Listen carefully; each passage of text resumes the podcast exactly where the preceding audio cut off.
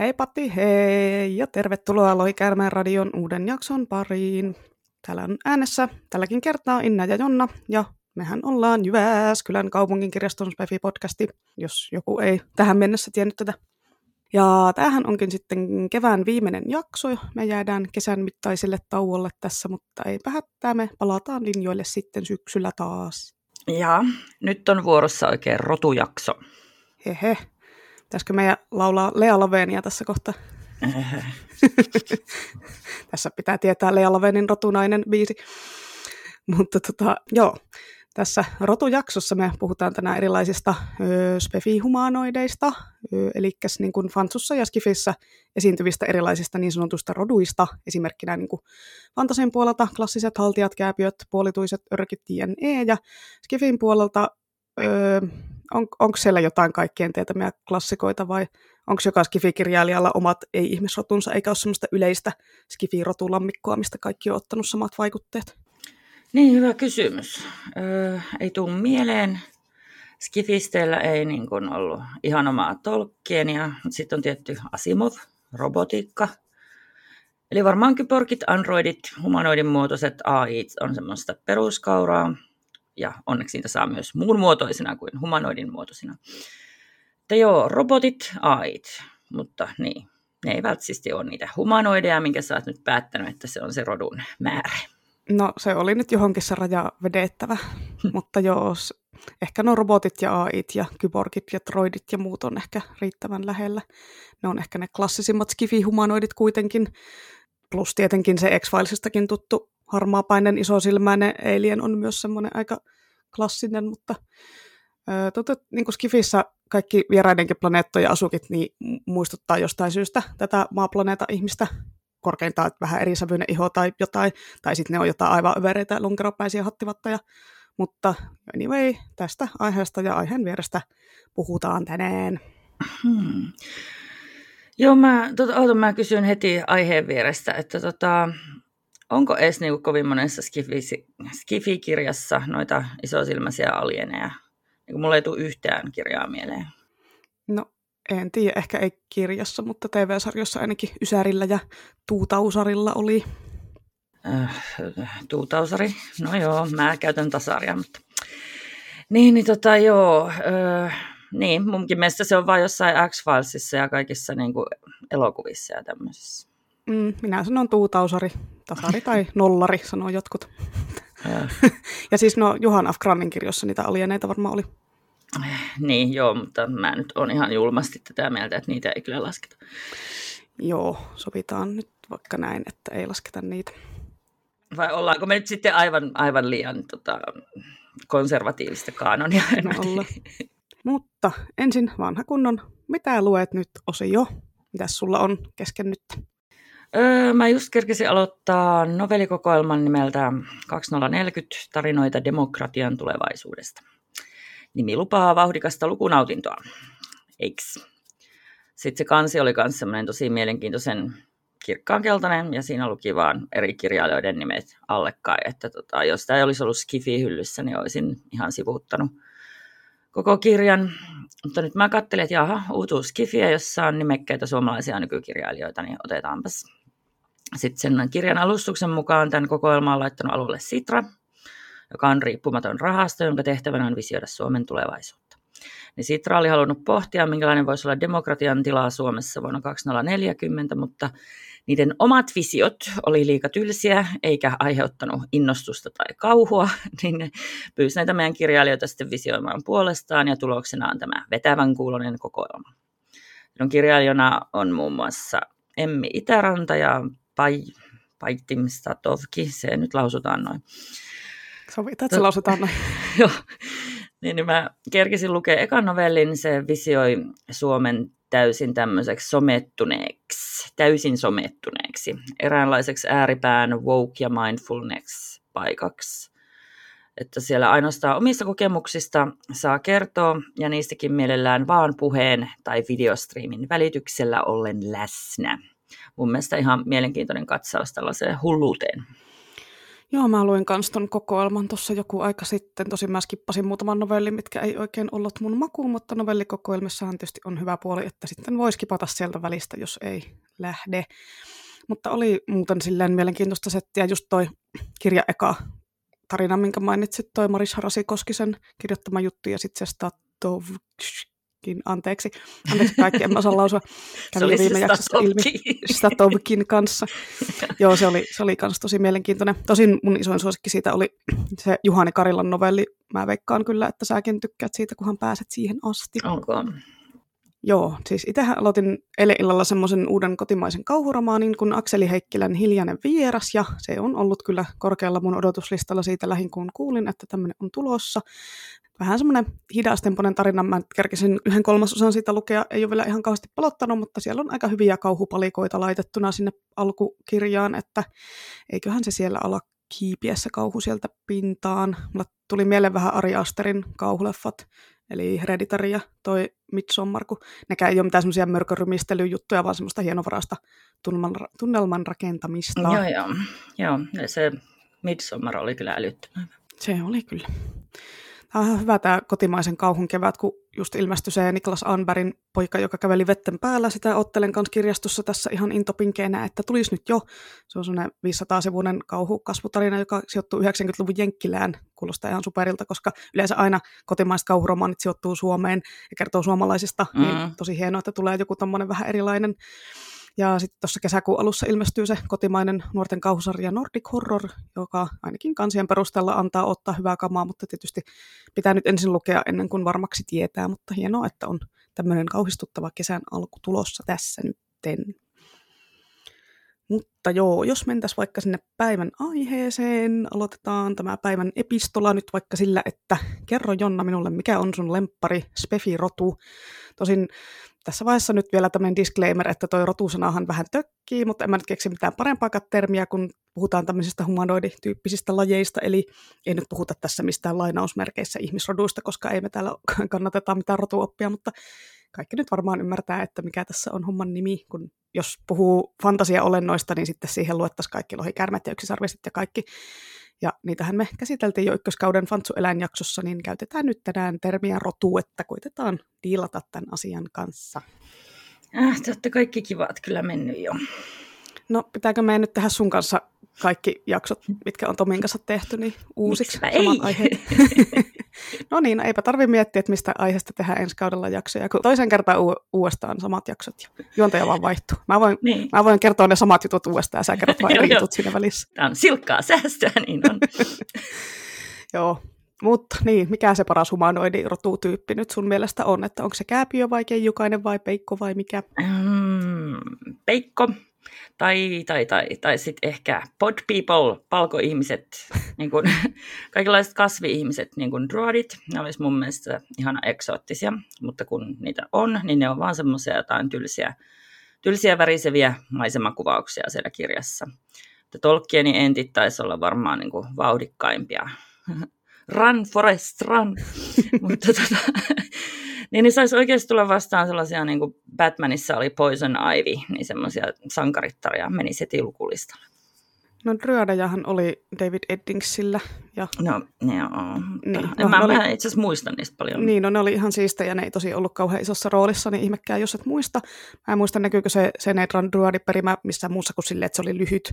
Että ei se tainnut osata kommunikoida kasvien kanssa tai mitään voisin suositella sulle hei tässä vaiheessa Calvin Byronin This Poison Heart-nimistä yö kirjaa jossa se päähenkilö pystyy hallitsemaan kasveja. En ole lukenut tätä itse, mutta ja, listalla voisi ehkä mennä tähän kategoriaan. Kyllähän se voisi, yes. Mä en edes tiedä, mitä Poison Ivy tekee. Mä en ole mikään supersankarien tuntija, niin onko sen supervoima puhua viherkasveille? Tota, kun sitä ö, puras vihanen kasvi, niin niin se oppi. Tosi hitaasti. oppi sitten myrkkysuutelemaan ihmisiä pitkiä. Sitten olisiko se levitellyt kasviferomoneja? Siis mä en oikeasti enää muista. Olisiko se, kun Poison Ivyhan on sitä, mihin aina ihmiset amerikkalaisissa elokuvissa, niin kun ne käy jossain puskapissalla ja sitten ne pistää siihen pakaransa, niin olisiko se tullut mm. siitä se supervoima sille? Niin, että se olisi semmoinen niin kuin nokkonen, joka aiheuttaa niin. ihottumia. Niin, siis maho- niin, aivan, että siis se on käynyt joo joo. Niin, että se oli se vihainen kasvi, joka purasi. Mm. No joo, mahdollista. Mutta apua. Jos se, niin se oli varmaan sitten radioaktiivinen se nokkospuska, mihin joo. se meni sitten. Kaiken pitää olla aina radioaktiivinen. joo, joo. Mutta niin, joo. Mutta siis luulisin, että sitten kun olisi kasvi-ihmisiä, niin olisi myös semmoisia viherpeukaloita, jotka tosiaan voisi kasvatella kasvuhormonella vaikka puun, tai sitten ne tursottelisi itseltään köynnöksiä. Sitten varmaan jotenkin kommunikoisi sen kasvikunnan kanssa ja sitten ne yhteyttäisi valoa energiaksi ja sitten ne hengittäisi meidän hiilidiodi, ja sitten ne hengittäisi meidän hiilidioksidit ja oletettavasti pelastaisi koko maailman. Tuommoinen olisi kyllä ihan kova supersankari. Olisihan se. Mutta joo, minun on aika helppo valita tämä mun lemppari rotu. Mä oon aina ollut tykästynyt haltioihin, joten ne on semmoinen fantasiarotujen ykkös, ykköskaarti minulle. Kun tuossa pari vuotta sitten alettiin pelaamaan D&Dtä eli Dungeons and Dragonsia, niin mä en oikeastaan edes miettinyt mun ekalle hahmolle mitään muuta kuin rotua kuin sen haltijan. Eihän kaikki haltijat ihan, ihan samanlaisia ole, mutta kuitenkin ne on lähes aina semmoisia Tolkienin haltioiden tyylisiä kuuleja eteerisiä tyyppejä, jotka on kauniita ja viehkeitä ja viisaita ja elää kauan ja joku, joku niissä vaan on, oli niin kuin vetosi muhun silloin nuorena ja edelleen ehkä se, kun itse en ole yhtä kaunis ja viisassa viehkeä, niin sitten niin kuin, en tiedä. Kaikessa Älä nyt ole liian vaatimaton. Enhän minä ole, minähän olen ihan yhtä, ka, yhtä kauniuden ja viisauden tasolla haltijan kanssa tässä joo, kaikissa mun vanhoissa nettinikeissäkin mulla oli joku elf jossain muodossa, tai sitten ne oli jotain haltijakieltä tai näin, niin mä hurahdin tähän hommaan aika täysillä joskus teininä, kun oli lukenut eka kertaa sen Sormusten herran, ja Elfquestin haltijat tietysti vei mun sydämen samoihin aikoihin, vaikka ne olikin vähän semmoisia maanläheisempiä ja ihallisempia olentoja kuin ne Tolkienin eteeriset elfit. Joo, siis ne Elfquest-haltijat oli mun mielestä ihan parhaita. Mutta, mutta mä taas niin kuin, on alusta pitää jotenkin vierastanut haltioita ja sitten just niiden eteeristä kauneutta ja etäistä hyvyyttä. Ja sitten jo ne Tolkienin haltijat oli aika ynseitä ihmehipstereitä, että ne vaan hämmenteli jotain kuulähteitä jossain lehdoissa, että vaikka siellä ulkona tapahtui kaikkea kamalaa. Siitä tämä mun vierastus varmaan lähti, että ne oli niin jotenkin, että ei meitä kiinnosta, me vaan annetaan mukaan hienoja neuvoja ja ollaan mukaan niin hienoja, mutta sitten niin kuin, ne ei deliverannut sitä ollenkaan. Sitten se vihoviimeinen tikki oli tämä Salvatoren Urden, joka oli siis kerrankin badass mustahaltija. Ja sitten se olikin just koko maailman puhdas sydämisin ja sitten ne kaikki muut mustat haltijat oli niin kuin mukaan maailman ilkeimpiä ja lässy, lässy, ja tällä jälkiviisaudella mä kyllä sanon tätä ihan silkaksi fantasiarasismiksi. Joo, kyllä hänessä haltiossa on tosiaan toi puoli, että kun ne elää käytännössä ikuisesti, ellei ne nyt kuole taistelussa tai suruun, niin kuin Tolkienin haltijat vissiin voi tehdä, niin niille sitten joku ihmisen elämä, eli sata vuotta on yksi hujaus vaan, niin se voi aiheuttaa vähän semmoista alentuvaa suhtautumista niihin rotuihin, jotka elelee täällä maan päällä heidän näkökulmasta vaan hetken ajan. Niin, elämään on hyvä kyllästyä, kun on aikaa. Joo, voi olla silleen, että mitä viimeisen sadan vuoden aikana on tapahtunut. Mä oon tässä vähän lukenut kirjoja ja käyttänyt niin kuin aikaa tämmöiseen, että ai, teillä on ollut joku tämmöinen sota täällä ja Aa, joo, kato, meni ihan ohi, en huomannut. Joo, mä oon vaan itseäni kehittänyt mm, mm. meditoinut. Vähän tehnyt lommua TBR-listaan. Mutta joo, toi, toi mustahaltijapointti on ihan mielenkiintoinen. Tästä oli nimittäin lähimenneisyydessä tuolla D&Dn maailmassa vähän kalapaliikkia, kun ne päätti siellä Wizards of the Coastilla, eli pelin omistajafirmalla muuttaa tiettyjä pelattavia rotuja, jotka siihen asti on olleet sen Loren mukaan niin sanotusti evil. Kuten just noin mustat haltijat, eli drovit, lausutaan drovit, drought, miten se lausutaan? Mä en tiedä, mulla on siihen ihan ihme sekaisinkin oma, eli drought. drought, no ne ja sitten örkit, koska siellä tosiaan pantiin merkille, että hei, nyt on kyllä vähän rasistista stereotypiaa, jos nämä tietyt rodut on automaattisesti jotenkin pahoja, varsinkin no kun kidding. ne oli ihon väriltään tummia. Että muutetaanpas näitä nytten sitten vaikka.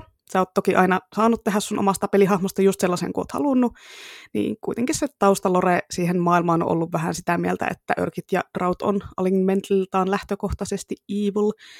Ja ainakin Tolkienin kirjoissa Örkit on kuvattu aika semmoisiksi yksioikoisen pahoiksi, mitkä on, mikä on nykyajan näkökulmasta aika sitten mälsää, että okei, okay, jos sä oot tätä kansaa, niin sä oot paha ja piste. Että ei ole mitään harmaan sävyjä, ei sieltä Tolkienin kirjoista paljon tai löytyy mitään rauhanomaisia örkkiyhdyskuntia, jotka ei halua sotia ja syö hobitteja raakana, tai en mä ainakaan itse muista tämmöisiä. Mm. Ja onhan niissä esimerkiksi Tolkienin tarinoissa myös semmoista hyvin vahvaa, no niin, hyvikset asuu täällä pohjoisessa ja pahuus tulee idästä ja etelästä menoa nähtävissä, jossa voi vähän miettiä tätä Euroopan sijoittelua ja kaikkia tämmöisiä asioita. Että Tolkien on puhunut näistä asioista ja niin kuin käsitellyt näitä tämmöisiä mahdollisia vertauskuvia oikeisiin ihmiskansoihin jossain kirjeissään.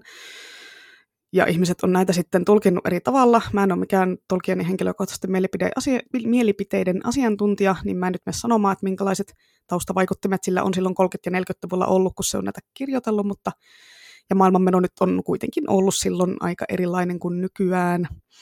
Mutta kun sitten ne D&D-örkit alun perin pohjautuu vahvasti sinne Tolkienin tyyppiseen örkkiloreen, niin mun mielestä on ihan hyvä, että näitä asioita voidaan kuitenkin sitten pelissä muuttaa, että sun hahmon ei tarvi olla se puhdas sydäminen erikoispoikkeus, vaan ihan samalla tavalla voi olla ilkeitä ja neutraalia ja mukavia örkkejä kuin on mukavia ja kamalia haltioita ja ihmisiä hobitteja ja mitä ikinä. Joo, niin on. Ja siis tosi kauan jotenkin tässäkin muutoksessa kestänyt.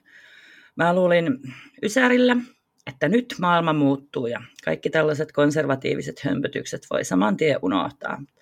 Ei, ei. Siis 30 vuotta piti vielä odotella niin kuin jossain D&Dssäkin, mikä on kuitenkin niin kuin, no, luulisi nuoremman, vähän nuoremman sukupolven niin kuin enimmäkseen hallinnoimaa. Ja sitten tosiaan tota, Örkeissä on vielä toi lapsellisen pinnallinen yhdistelmä, eli pahuus ja rumuus. Muustat oltiin, että ne oli sen tässä viehättäviä, mutta mä kyllä epäilen, että niilläkin oli aina mukaan joku ilkeä irvistys naamalla, joka sitten pilasi koko lukin. Mutta että se on aina tämä vaaleus ja kauneus ja hyvyys, mustuus ja pahuus ja rumuus. Että kovin on köykästä tämä hahmosuunnittelu. Mä en tiedä, niin ketä, ketähän tästä troopista voisi kiittää. Varmaan keskiajan kirkkoja tai jopa vanhempia kirkkoja. Että niin niitä, en kyllä, niitä ei pitäisi päästä suunnittelemaan yhtään hahmoa ikinä mietin jotain enkeleitä, kun niiden piti olla sen ihan vanhan Hebrea Loren mukaan, niin niiden piti olla semmoisia ihmeellisiä kuusnaamaisia valoolentoja suurin piirtein. Ja sitten niin kuin yhtäkkiä keskiajalla on joku blondi joutsensiipinen yöpaita hemmo tai typykkä, joka vetää pitkin niin kuin joka kuvassa. Just Joo, tästä on ollut hyviä meemejä viime aikoina tästä enkeleiden todellisesta olemuksesta, että ne on just sellaisia kuusnaamaisia valo-olentoja silleen, että tyttö sanoo jolle, poika sanoo jollekin tytölle, että Oo, sä, et, sun vanhemmat oli varmaan enkeleitä ja jotain, sitten se näyttää sille kuvaa sille sen vanhemmista, jotka on just sellaisia kuusnaamaisia valo-olentoja. Tai siis missä on tämmöinen juttu? Internetissä. Miten mä, mä oon missannut aivan täysin tämän? Sä seuraat vääriä meemisivuja. No, miten mä sitten osasin kertoa tästä? No, no, on, no, siitä, no siitä nyt on ollut. Ja yhteen sattuma. Ja yhteen sattuma. No, mutta joo. On siis, tuli meille, että miten, miten edes toimisi niin kansa ja yhteiskunta, jossa kaikki on pahoja. Että miten siellä niin kuin, saadaan yhtään mitä aikaiseksi, jos kaikki on vain ilkeitä ja juonittelee ja murhailee, että sitten kaikkia vaan hallitaan pelolla ja kehenkään ei voi luottaa. Kun jos tuolla ajattelee, että koko, joku kansa olisi tuommoinen, niin eihän se nyt ole mitään järkeä, että siellä paikassa valta vaihtuu kerran kuussa, kun aina joku salamurhaa se hallitsija, joka just kerkesi keksi uudet lajit, lait edellisen hallitsijan tilalle, niin ei kukaan tiedä enää, missä mennään, ja ei paljon rakennella kouluja eikä pidetä huolta infrasta. Niin, niin silleen niin kuin Venäjällä ja Pohjois-Koreassa tämmöisissä niin toimii se. Niin, eikä varmaan hommat paranne tai muuta miksikään, vaikka kuinka hallitsija vaihtuisi. Niin, niin, tota, niin, niin kyllä se pitää vähän No siis sen pitää sitten olla taas joku revolution, la revolution. Mm. Mutta niin, niin toisaalta kun sitten voi miettiä näitä normaaleja ihmisyhteisöjä, niin kuin vaikka keskiajalta, mistä tämä fantasia yleensä ammentaa, niin niissä hallitsijat ja yläluokka, niin ne sai kakata vaikka sameettihousuun, siis hampaat törröttää ja leukapinossa. Mutta sitten niin kuin, rahvas näki nälkää ja sittenkin jotain 16-tuntista työpäivää. Että niin kuin, tosi pitkään siinäkin kesti että päästiin näistä eroja, eikä jostain syystä niin kukaan kuvaile näitä sivilisaatioita alignmentiltaan pahoiksi. Ne oli vaan ihan normihistoria. Ja tota, ei tämä kyllä meidän nykyyhteiskuntakaan mitenkään niin järjettömän paljon kaukana näistä, että kun on nämä jättimäiset tuloerot ja tuntuu, että tämä menee vaan semmoiseen hullumpaan suuntaan, niin silti jopa niin kuin Jenkkilässä on kai jotain infraa vielä jäljellä. Kai siellä vähän just, just on jotain jäljellä. Koko ajanhan sielläkin mennään huonompaan suuntaan, ainakin jos voi jotain abortti-uutis, aborttilaki-uutisoinnista mm. päätellä ja näin poispäin, että ollaan menossa kyllä kovaa vauhtia takaisin keskiajalla siellä. Hmm, tuliko tästä just ajankohtaispodcast? Mm, eikö kirjallisuudesta ja kulttuurista puhuminen ole aina ajankohtaista? Niin, no me puhutaan kyllä niin paljon kaikista vanhasta kirjasta, että ei ole kyllä mitenkään ajahermolla tässä meidän kirjallisuusanalyysissä. Mutta joo, jos ei nyt mennä enää syvemmälle mihinkään Amerikan politiikka-asioihin, vaan jatketaan täällä fantsurotujen parissa. Eli puhutaanpas vähän niistä droveista. Nehän on pelkästään D&D keksitty haltijarotu, se pelin luoja Gary Gygax. Että, äh, ettäs mikäks? Gygax, Gygax. Gygax. Gary Gygax, kuulostaa jotain nimeltä, mutta kyllä on ihan fantsuheppu, mutta se kehitti siis ne rovit 70-luvulla jo siihen peliin, ja sitten sieltä R.A. Salvatore otti Forgotten Realmsin maailmaan sijoittuviin kirjoihinsa ja loi sitten tämän maankuulun mustan haltijan Rist Urdenin, jolla by the way on taas jälleen niin typerä fantasia-nimi, että huhuh, morjenspäivä. To, mä, mä itse asiassa pidän Dourdenista. Se on no mutta hei se panteri, Gwenhwyvar, niin kuin vaan, vaan velsiläiset osaa lausut on oikein. Joo, sekin on... ärsytti mua ja mä, mitenkäs mä sen lausun mielessä, niin Gwen Vaivar. Joo, mä, varmaan joku äänikirjan lukija on siellä taas mielessä, että, että kiva ihanaa tämmöistä, tämmöistä päästä lukemaan. Näissä uudemmissa D&D-pelikirjoissahan on muutettu sitä rouvia, örkkiloreja, niin että nämä molemmat kansat on sitten yhtä, yhä, yhtä, yhtä kulttuurisesti ja moraalisesti monipuolisia kuin muutkin kansat. Ja itse en kohta pidän tästä ratkaisusta. Ja jos joku peliporukka haluaa pelata pelinsä niin, että drovit ja örkit on vain pahiksia, niin ne saa tehdä, niin sitä ei ole mitenkään kielletty. Mutta kun tämä tämmöinen perinteinen anglosaksinen fantasiakuvasto on sillä hyvyyspahuusakselilla oikeasti aika mustavalkoista ja usein myös rasistista, niin ihan hyvä, että sitä kaanonia voidaan muuttaa. Esimerkiksi lisäämällä pelin vaikka semmoisia drovi-yhteisöjä, jotka ei ole koskaan palvoneet sitä pahaa jumalatar lolthia, ja ne pelaajat, jotka on aina halunnut pelata sitä drovia, voi tehdä hahmostaa munkinlaisen kuin semmoisen erikoisen lumihiutaleen, joka ei ole kuin muut kansalaisensa. Oliko se, oliko se hämääkki jumalattaren nimi oikeasti Lolt? Lol. On, on lol. Lollers. Lollers. Lolle, mm. Lolt Lollerström. Mm. Joo, mutta tästä muutoksesta hieman vähemmän yllättäen seurasi sitten joidenkin D&Dn pelaajien keskuudessa ihan jäätävä nettiraivo. Ei, ei. Tosin se ei onneksi kestänyt ihan hirveän kauan, että se on jo vähän rauhoittunut se meininki ja omassakin peliporukassa se keskustelu meni aika kiihkeäksi, kun väännettiin, että onko järkeä muuttaa olemassa olevaa lorea ja pelin ikiaikaisia sääntöjä. Niin, ikiaikaisia sääntöjä ei koskaan kuulu muuttaa. Mm. Niin siis niistä säännönmuutoksista, kun se nettiraiva siis johtuu. Että tota, ehkä mä jotenkin ymmärrän, että kun miettii sellaista stereotyyppistä, sorry, stereotyyppistä pilkkua viilaavaa peliohjekirjan lukija ja sen fiiliksiä, että kun koko rodun alignment muuttuu, että miten mulle tulee nyt ihan Liisa ihmemaassa olla. No sehän siinä varmaan on syynä, kun on tottunut, että tietyt asiat on tietyllä tavalla ja on rakentanut vaikka kokonaisen oman pelimaailman sen pohjalta ja opetellut ulkoa, että örkit saa älykkyitä miinusta ratuominaisuutena, niin mitäs nyt sitten, kun se miinus otetaan pois? Ihan älytöntä mun mielestä muutenkin tuommoinen, että ei muillakaan roduilla siinä pelissä tule miinusta mihinkään. Että ihan hyvin voi olla joku narukäsikoljatti tai väkivahko nome, niin miksi ne örkeille pitää antaa niin kuin miinusta inttiin? Mä en ole ikinä ymmärtänyt sitä, että ihan epäreilu. Mm-hmm tai mitäs nyt kun sääntökirjassa lukee, että hei, puoliörkkiä ei enää tarvitse olla seksuaalista väkivallasta alkunsa saaneita, vaan ihmisillä örkeillä voi olla ihan konsensuaalisia suhteita samalla tavalla kuin puolihaltijat syntyy ihmisen ja haltijan jälkeläisinä ilman mitään väkivaltakonnotaatioita, niin apua, kaikki on pilalla. No on, hyi. Muistatko muuten, että Elfkestin Peikkonero Two Edge, niin se oli sen haltija Vinowillin poika ja se sai alkunsa raiskauksesta. Sitten Vinovilla oli sentäs ihan piru ilikeehaltijatar, että se oli vähän poikkeus tässä, että sehän henkisesti kidutti sen oman poikansakin hulluuteen. Joo, mä muistelin, että siellä oli joku tämmöinen ihana juonekuvio, en vaan muistanut tarkemmin, että miten se meni.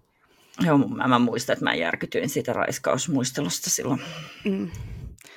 Joo, no siis mä nyt tässä tälleen vähän ehkä kärjistän, koska eihän nämä ole ihan nämä mustavalkoisia juttuja, ja tämmöinen kysymys siitä, että saako pelin sääntöjä ja lorea muuttaa, niin eihän siihen ole mitään yhtä oikeaa vastausta. Eikä tämä ole yksi oikoinen homma, että no niin, asia on näin ja se on hyvin ja ennen oli huonosti. Mutta mä nyt en ehkä mene tässä podcastissa nyt tämän syvemmälle näihin D&D-lore-muutoksiin ja niihin taustoihin, että älkää nyt sitten kaikki D&D-pelaajat tulko kertomaan mulle silmällä ja ne nostelin, että no itse asiassa. Mä tässä ootan koko ajan, että mun mies tulee tuolta ovesta, kun mä nauhoitan tällä kotona ja se kuuntelee tuossa oven takana, mitä se siellä puhuu. Pysy vaan siellä omien töides parissa. Mutta joo. Mutta tota, itse olen e, loppuviimeksi sitä mieltä, että me ei ehkä valkoisina ihmisinä voida sanoa vaan, että get over it ihmisille, joita tämmöiset rasistiset stereotypiat viihteessä, viihteessä koskettaa. Öö, mun mielestä roolipelien pitää olla inklusiivisia ihan kaikille, ja varsinkin Jenkeissä ne rotuasiat on niin isosti tapetilla, ja ne on niin erilaisia kuin täällä, niin me ei ehkä tälleen suomalaisina pystytä ymmärtämään sitä ihan koko kuvioa samalla levelillä. Joten ehkä me voidaan vaan diilata sen kanssa, että amerikkalainen firma haluaa muuttaa niiden tuotetta varsinkin kun sen hahmon saa edelleen tehdä sellaiseksi kuin haluaa, että voit tehdä sen pahan rovi, jos haluat. Tosin jos sulla on sun seikkailijapartissa paha hahmo, niin voi olla, että se todennäköisesti puukottaa jotain tästä selkää ja varastaa teidän kamat, mutta no, semmoista se on. Mm, niin. Tota, pitäisi tehdä kokonaan semmoinen evil party ja peli-ihmiskoe, että miten ne pystyy yhteistyöhön keskenään vai menetetäänkö koko joukkio ensimmäiseen tiehaaraan? Ei ne pysty. Voin kertoa surullisena esimerkkinä meidän yhdestä kampanjasta, että jos siellä on mukana yksi hahmo, joka ei pelaa muidenkaan yhteen, niin se hahmo kyllä tapattaa itsensä lähtemällä sooloilemaan ja no tässä tapauksessa se tapatti itsensä kahdesti ja se riitti sitten meille muille, että me ei lähdetty viemään sitä Resurrection Temppelille enää toista kertaa silleen, että nyt, nyt riitti. Ja jos koko party on samanlaisia hahmoja, niin eihän ne niinku pääse tien haraa pidemmälle, kun ne olisi vaan kaikki sille on Edgy Lone Wolf ja en halua leikkiä muittenkaan ja mä lähden nyt tonne itsekseni omille No mutta kun toisaalta eihän Edgy Lone Wolf tarkoita edes niinku pahaa. Että... No ei, mutta jos koko party on sellaisia, No niin, niin, mutta jos ne olisi niinku pahoja sellaisia kierroja, että ehkä me ei nyt ajatella tarpeeksi niin. kierrosti, että onhan niitä pahan armeijoita joka puolella muutenkin. Niin, no tässä just, että miten ne pahan armeijat pelaa yhteen sitten sen, ne örkitkään ne vaan tappelee keskenään, eikä niinku mistään tule yhtään mitään. Mutta... Se on kai sillä pelolla hallitaan sitten, että siellä no, on se yksi evil pahis ja sitten se, joka ratsastaa karhulla siinä eessä ja sitten mm. loput tulee väristen perässä. Joo, no ehkä ihan hyvä, jos me ei osata mennä tämmöisen evil super evil pahiksen nahkoihin, että kertoo meistäkin ehkä jotain positiivista vielä. Yeah. Mutta niin, oli nyt sitten näistä Tolkienin hieman vanhakantaisista, vaikkakin ehkä ajankuvan kannalta ymmärrettävistä maailmanrakennusmetodeista, mitä mieltä vaan, niin ei sitä nyt ehkä käy kiistäminen, että se on ollut valtava vaikuttaja fantasiakirjallisuuden kaanoniin, niin kuin erityisesti fantsurotujen kohdalla, vaikka eihän se niitä kaikkia itse tietenkään keksinyt niitä olentoja, että haltioiden ja kääpiöiden ja örkkien kaltaisia olentoja on esiintynyt mytologiassa ja tarussa ympäri maailmaa, ja Tolkien sitten kehitteli omat versionsa niistä. Mutta hobbitit on kyllä sellaisinaan Tolkienin keksintöä, ja sieltähän ne on napattu sinne D&D Loreenkin. Tosin tekijän oikeudellisesta syystä niitä ei kutsuta hobbiteiksi siinä pelissä, vaan ne on halflingeja, mm, joka on terminä ilmeisesti vapaata riistaa. Halflingejahan ne hobbititkin oli. Mm. Ja örkithän Tolkien keksi myös, vaikka nekin on Tolkienin oma versiointi peikoista ja hissistä muista kansantarustojen hirviöistä ja möröistä. Se orkhan on oikea muinaisenglannin sana, mutta se on tarkoittanut alun perin semmoista pahaa henkeä tai hirviöä. Joo, mä luin jostain, että se on niin kuin merihirviö tai joku veteen liittyvä hirviö alun perin. Joo, se kantasana on latinan valasta, eli merihirviö tarkoittava orka. Ja orkahan on myös miekkavalas englanniksi, et sinänsä osuvaa, kun se on kuitenkin se valaista kaikkein tehokkain ja älykkäin metsästäjä ja kaikkein siistein ja hienoin ja paras ja kuulein valaslaji muutenkin. Mä en itse oikein tykkää siitä toisesta englannin kielen termistä killer whale, koska no, kaikki lihaa syövät eläimet on killer, ne vois olla myös tappajia. Että sitten niinku ihmisten mielipiteisiin varmasti vaikuttanut miekkavalaista, että kauheita tappajia, hirveitä ne syö meidän lapset, ajatelkaa nyt joku mm-hmm. lapsia. Pitää lähettää lapset vesitaksilla kouluun, ettei miekkavallas tule ja syö koulumatkalla. Eikö ne just söisi, jos ne menis vesitaksilla? vai, niin, no. vai a, niin kuin Jenkkilässä, jos tämä infra, niin ne joutuu uimaan Mutta siis, joo, siis onhan tuo ihan törkeät, että sitten saman tien olisi killer cats ja killer dogs. Joo, jokaisen lihasyövä eläimen nimessä pitäisi olla vain killer, niin olisi tasapuolista, eikä tälleen yhtä eläintä eroteltaisi muista ihan törkeitä. Siilitkin syö hyönteisiä, hei killer hedgehog tulee ja puree kohta mm. varpaasta sua. Joo, älä nyt kauheasti pelottele, tai sitten joku törmää tappaja pylvääseen, kun se kuuntelee tätä podcastia. Joo, nyt varovasti, että jos käve, kävelette ulkona ja kuuntelette tätä, niin varokaa sekä tappaja pylväitä että tappaja siilejä. Joo. Joo, no tälleen takaisin asiaan tältä Jenkkilän infrasta ja tappajavalaista, niin fantasia... no. Joo. Jenkkilän tappajavalaista. Jenkkilän tappajavalaat ja infot. no niin. Kyllä. Mm. Nämä fantasiarodut on kyllä onnistuttu lanseeraamaan jotenkin tosi selkeästi. Varmaan niin kuin Tolkien fantasia-roolipelit, erityisesti D&D ja Forgotten Ramsin maailmaan sijoittavat pelit, kuten Baldur's Gate ja sitten Vovit ja kaikki muut on ollut varmaan isommat vaikuttajat, kun miettii, että millaisia ihmiset niin kuin mieltää, vaikka haltijat tai kääpiöt, että miltä ne niiden mielestä näyttää tai millaisia ne on. Et tuntuu, että tälle asetelmalle kaikki on aika uskollisia, kuka ei lähde sitä hirveästi haastamaan.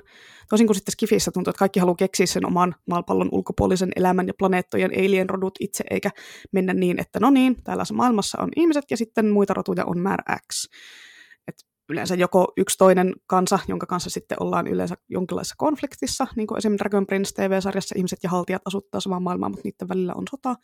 Tai sitten vanhemmissa fantsukirjoissa oli tämä tuommoinen eri rotujen abundance, että oli sitä kääpiöä ja kenttiä ja tonttua ja kaikkea. Et nykyään tuntuu, että suurimmaksi osaksi fantasiassa seikkailee niin kuin vaan ihmiset, ja esimerkiksi kääpiöt on jäänyt sinne pelimaailmoihin ja kasarille ihan kokonaan.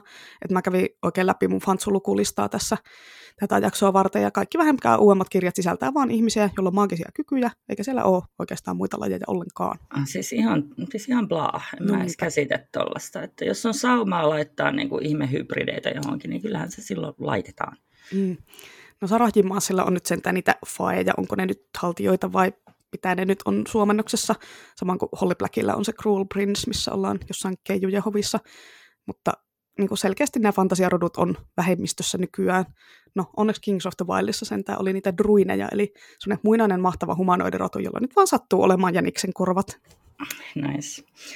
Joo, no, mutta joo, siinä Holly Blackin Folk of the Air-trilogiassa, niin siihen on siihen vanhaan kunnon fantsutyyliin koko skottilaisen mytologian otukset. Niin kuin siellä on kelppieitä ja ihme punahattuja ja niin poispäin. Ja se on toi trilogia on samaa maailmaa sen yksittäisen The Darkest Part of the Forest-kirjan kanssa, ja se oli tosi ihku. Ja lisäksi näköjään noita samoja hahmoja löytyy sen aiemmasta The Modern Fairy Tale-trilogiasta, sitä mä en ole vielä lukenut. Joo, mulla on myös Holly Blackit lukematta aika, aika lailla, mutta ihan hieno kuulla, että siellä on yhdenmukaista mytologiaa, eikä vaan silleen, että siellä on pelkkiä keijuja ja ihmisiä romantisoitumassa keskenään, ja sitten muut olennot onkin revitty jostain aivan muista tarustoista kuin rusinat pullasta ikään.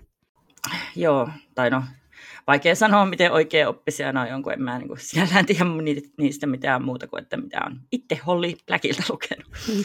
Mutta siellä on tosi iso määrä kaikkea kummia otuksia. Toki ne siis niin kuin elää siellä omassa Fey Elfheimissään siellä, että se on niin kuin, siinä mielessä yksi paikka, missä ne kaikki on, että siinä mielessä se on niin kuin yksi paikka vastaan ihmismaailma, mutta toisaalta siellä on ihan järjetön määrä niitä otuksia, ja niistä suurin osa on ilkeitä ihmisille. Että niin, niin Blackin haltijat ja muut hahmot on otettu näistä vanhoista Skotti, Englanti, Keltti, Irlanti, mahdollisesti Saksa-Ranska tarustoista, missä haltijat on niin semmoisia juonittelevia tai fey folk, juonittelevia keppostelijoita tai sitten ihan suoraan niin kuin ihmisiä orjuuttavia, empatiakyvyttömiä olentoja, jotka pystyy luomaan glamoreja, eli semmoisia kaikenlaisia illuusioita ja hallitsemaan mieliä, ellei niiltä sitten suojaudu jollain taikakalulla tai vaikka raudalla. Et se on semmoista tosi mun mielestä kiehtovaa ja karmeita väkeä. Terry Pratchett ammensi nämä haltijansa ihan selkeästi samasta lähteestä. Sen kiekkomaailmaan tulee niitä haltijoita, niin ne on ihan muusta ulottuvuudesta ja ne on tosi inhottavia. Pratchett selitti sen sillä, että ne on aina olleet hirviöitä, mutta ne vaan esittää kivoja ja hymyilee nätisti ja pukeutuu tyylikkäästi ja sitten, että ne luo ihmisille semmoisen turvallisen, viisaan kuvan niistä, jotta ne voi sitten saalistaa uhrejaan paremmin. Että tota, mä mietin, että onko tämä nyt suoraa kuittailua Tolkienille ja kaikille kauneus, hyvyys, rumuus, pahuus, troopeille. Hmm, aika hyvä huomio ehkä. Sehän voi ollakin. Mm. Joo, Pratsettin rodut oli niin kuin muutenkin mun mielestä tällaista stereotypioita vasta aina. Tai no siis se rotu itsessään oli stereotyyppinen, eli kääpiöt asuu maan alla, mainas kultaa ja joi olutta ja rallatteli. Mutta oli niillä sitten myös semmoinen hyvin pitkälle kehittynyt korkeakulttuuri omine uskontoineen ja omine kielineen ja konservatiivisina oppeineen. Mutta sitten siellä oli aina joku tämmöinen niin epäonnekkaasti nimetty hahmo nimeltä Cherry Little Bottom, joka muuttaa suurkaupunkiin alkemistiksi. Se päätyy rikospaikka-analyytikoksi poliisille ja sitten se tulee kaapista naiseutensa kanssa ja alkaa käyttää korkokenkiä ja partakimalletta. Mä kerron tästä jossain aiemmassa jaksossa. Mutta sitten samaten noin vampyyrit, Pratchettilla on semmoisia ahnaita, hienostelevia aatelisia, niin joille ihmishenki ei merkkaa mitään. Mutta sitten on nämä mustan nauhan vampyyrit, Black Ribbon, ja ne kieltäytyy ihmisverestä ja koittaa sopeutua demokraattiseen yhteiskuntaan. Tai niin, mikähän se on siellä, demokraattinen totalitarismi. No hitsi, mä, mä oikeasti haluan niin Suomeen oman Sardonisin diktaattorin. Eikö Paavo Väyrynen kävisi? no ei, ei, kyllä sen pitää olla myös cool niin kuin vetinari. Tota, jahas, joo. Okei, otas karkas aihe käsistä, missä, missä mä olin, missä mä olin. Tota, rodut, Pratchettin rodut, niin. Eli siellä on sitten kans velhot, ja ne tuntuu jotenkin olevan oma rotunsa, niin kuin noidatkin. Että se jotenkin vähän niin kuin synnytään. Ja sitten ne velhot on sellaisia miespuoleisia, pomppöösejä yliopistoprofessoreita. Paitsi sitten on yksi, joka oli nainen, ja sitten toinen, joka ei osaa taikoa tai pysty taikomaan. No sen supervoima on semmoinen erittäin kehittynyt itsesuojeluvaisto, että no ilkeimmät kielet vois kutsua sitä pelkuruudeksi. Mutta näin edespäin, että aina on joku tämmöinen poikkeus, mikä on oikeastaan se päähenkilö siinä. Sitten. Bravely brave Sir Robin niin, niin, niin, niin, se on, siinä on muuten, tiedätkö, kun se on Brave Sir Robinin, siis tämä Eric Idle, niin se on tämän velhon äänenä siinä Discworld. no niin, aivan selkeä. Kyllä, aivan selkeä, selkeä yhteys. Ja vitsi, näinä hetkinä aina harmittaa, että mä en ikinä aloittaa sitä Pratsettin lukemista, koska on niin hirveä määrä niitä kirjoja. Ja... Sehän on vaan ihanaa, että niitä on hirveä Niin, määrä. mutta kun, jos niitä olisi kolme, niin se olisi niin paljon helpompaa vaan lukea, mutta kun niitä on 60, niin... Ja, mutta eihän niitä tarvitse, kun luet vaan jonkun sieltä. Mä, mulla on se Pratchett lukuopas. Tiedän. Niin, mutta noista Holliplakin keijusta vielä. Onko ne niin semmoisia ihmisen kokoisia keijuja, että ne ei ole semmoisia helinäkeiju-minityyppejä? Ää, niitä on siis ihan, ka- niitä on oikeasti kaiken kokoisia, että ne, ne valtaa pitävät on sellaisia ihmisten kokoisia, niin kuin haltijan kokoisia siis, ja ei niillä ole edes välttämättä mitään siipiä, että no jollain saattaa olla, mutta yleensä niillä saattaa olla sorkkia tai häntiä tai kauriinsarvia. Ja nice, eli ne on vähän niin kuin fake, creatures tuossa D&Dssä. Niin varmaan, joo. Okei, siellä on tollaisia. Joo. Joo, mä oon saanut semmoisen kuvan, että siinä on tämmöinen juoni, että ihminen päätyy keijujen maailmaan ja sitten siellä tulee ihmissuhdedraamaa, että onko tämä niin meneekö tämä näin? Joo, joo varsinkin tuossa Folk of the Earth-trilogiassa, että niin, niin, no osa päätyy, osa ei, ja ihmissuhdedraamaa on, ja sitten valtataistelu koko siinä hommassa, että koska tämän yhden nyt pitää peitota evil ammattisotilashaltija isänsä joka haluaa keijujen kuninkaaksi, niin kyllä siinä on aika, aikalaista draamaa ja Haltija haluaa keijujen kuninkaaksi? Joo, no siis ne, on niinku, ne keijut on niinku haltioita, fei, se on no. Niinku se sana niille silleen. Joo, toi tuommoinen ihminen menee haltioiden maille alkuasetelmahan nyt aika tyypillinen fantsukirjan aloitus esimerkiksi noissa Maassin valtakuntasarjan kirjoissa on semmoinen, ja mulla alkoi kyllä itselle vähän ne, niissä tökkiessä, kun joka ikinen hahmo on semmoinen Hollywood-näyttelijätason kaunis, että siellä ei ole niinku yhtään tavallisen näköistä ja saati epäviehättävää haltijaa, niitä olemassa, ja se Throne of Glassissa oli sama, että joka ikinen hahmo oli sitten noita tai haltija tai ihminen, niin on vaan toistaan kauniimpi. Et ensinnäkin, miksi haltijat saa olla aina kaikissa tarinoissa kauniita, ja sitten jotkut peikot sun muut aina on niinku jotenkin rumia, että aivan epäreilua taas tämäkin. Mm. Plus sitten siinähän tulee ihan älytön semmoinen kauneusparadoksi, kun niin kuin jokainen tyyppi on kaunis, niin eihän kukaan sitten oikeastaan ole kaunis, koska kaikki on niin kuin samannäköisiä. Että ihan kun se kauneus nyt olisi joku semmoinen hirveän tärkeä piirre hahmoissa yleensäkään, että mun mielestä se on vähän tylsää, jos kaikki on sitä samasta, siitä samasta kauneuspuusta veistettyjä hahmoja. Että niin kuin, ei, vaan, ei vaan jaksa. Mä oon kyllä muutenkin jo lopettanut maassa lukemisen, ei tarvi niitä hahmoja ja huoneen seksikohtauksia enää koittaa kestää. Mutta ehkä siksi ne keijut ja haltijat ja muut tämmöiset yliluonnolliset kuumikset aina rakastuu YA-fantsussa ihmisiin, kun ne ihmiset on rosoisia ja kiinnostavia, eikä vaan semmoisia täydellisiä. Ehkä se vampyyrit rakastuu ihmisen juttu on myös ehkä se tästä. Niin, niin no siis näin mäkin sillä näin se vissi on. Tuolla pääosa-hahmolla on noissa Holly Blackeissä monesti itse asiassa hirveä alemmuuskompleksi sen oma ulkonäön suhteen, että kun ne haltijat ei edes niinku tunnu hikoilevan ja haisevan. No eikä nyt haltijat semmoista, hyi olkoon. Mietin nyt, että on nähnyt Legolasilla yhtään hikitahraa kainalossa. Niin, olisiko sillä joku hänestä. tyylikäs hikipisara ollut joskus niin kuin otsalla? En ole ihan, en ole ihan varma. Syssymyssy alta voi tulla kanssa hikipisaroita, mutta tota, Ai syssymys, ihana.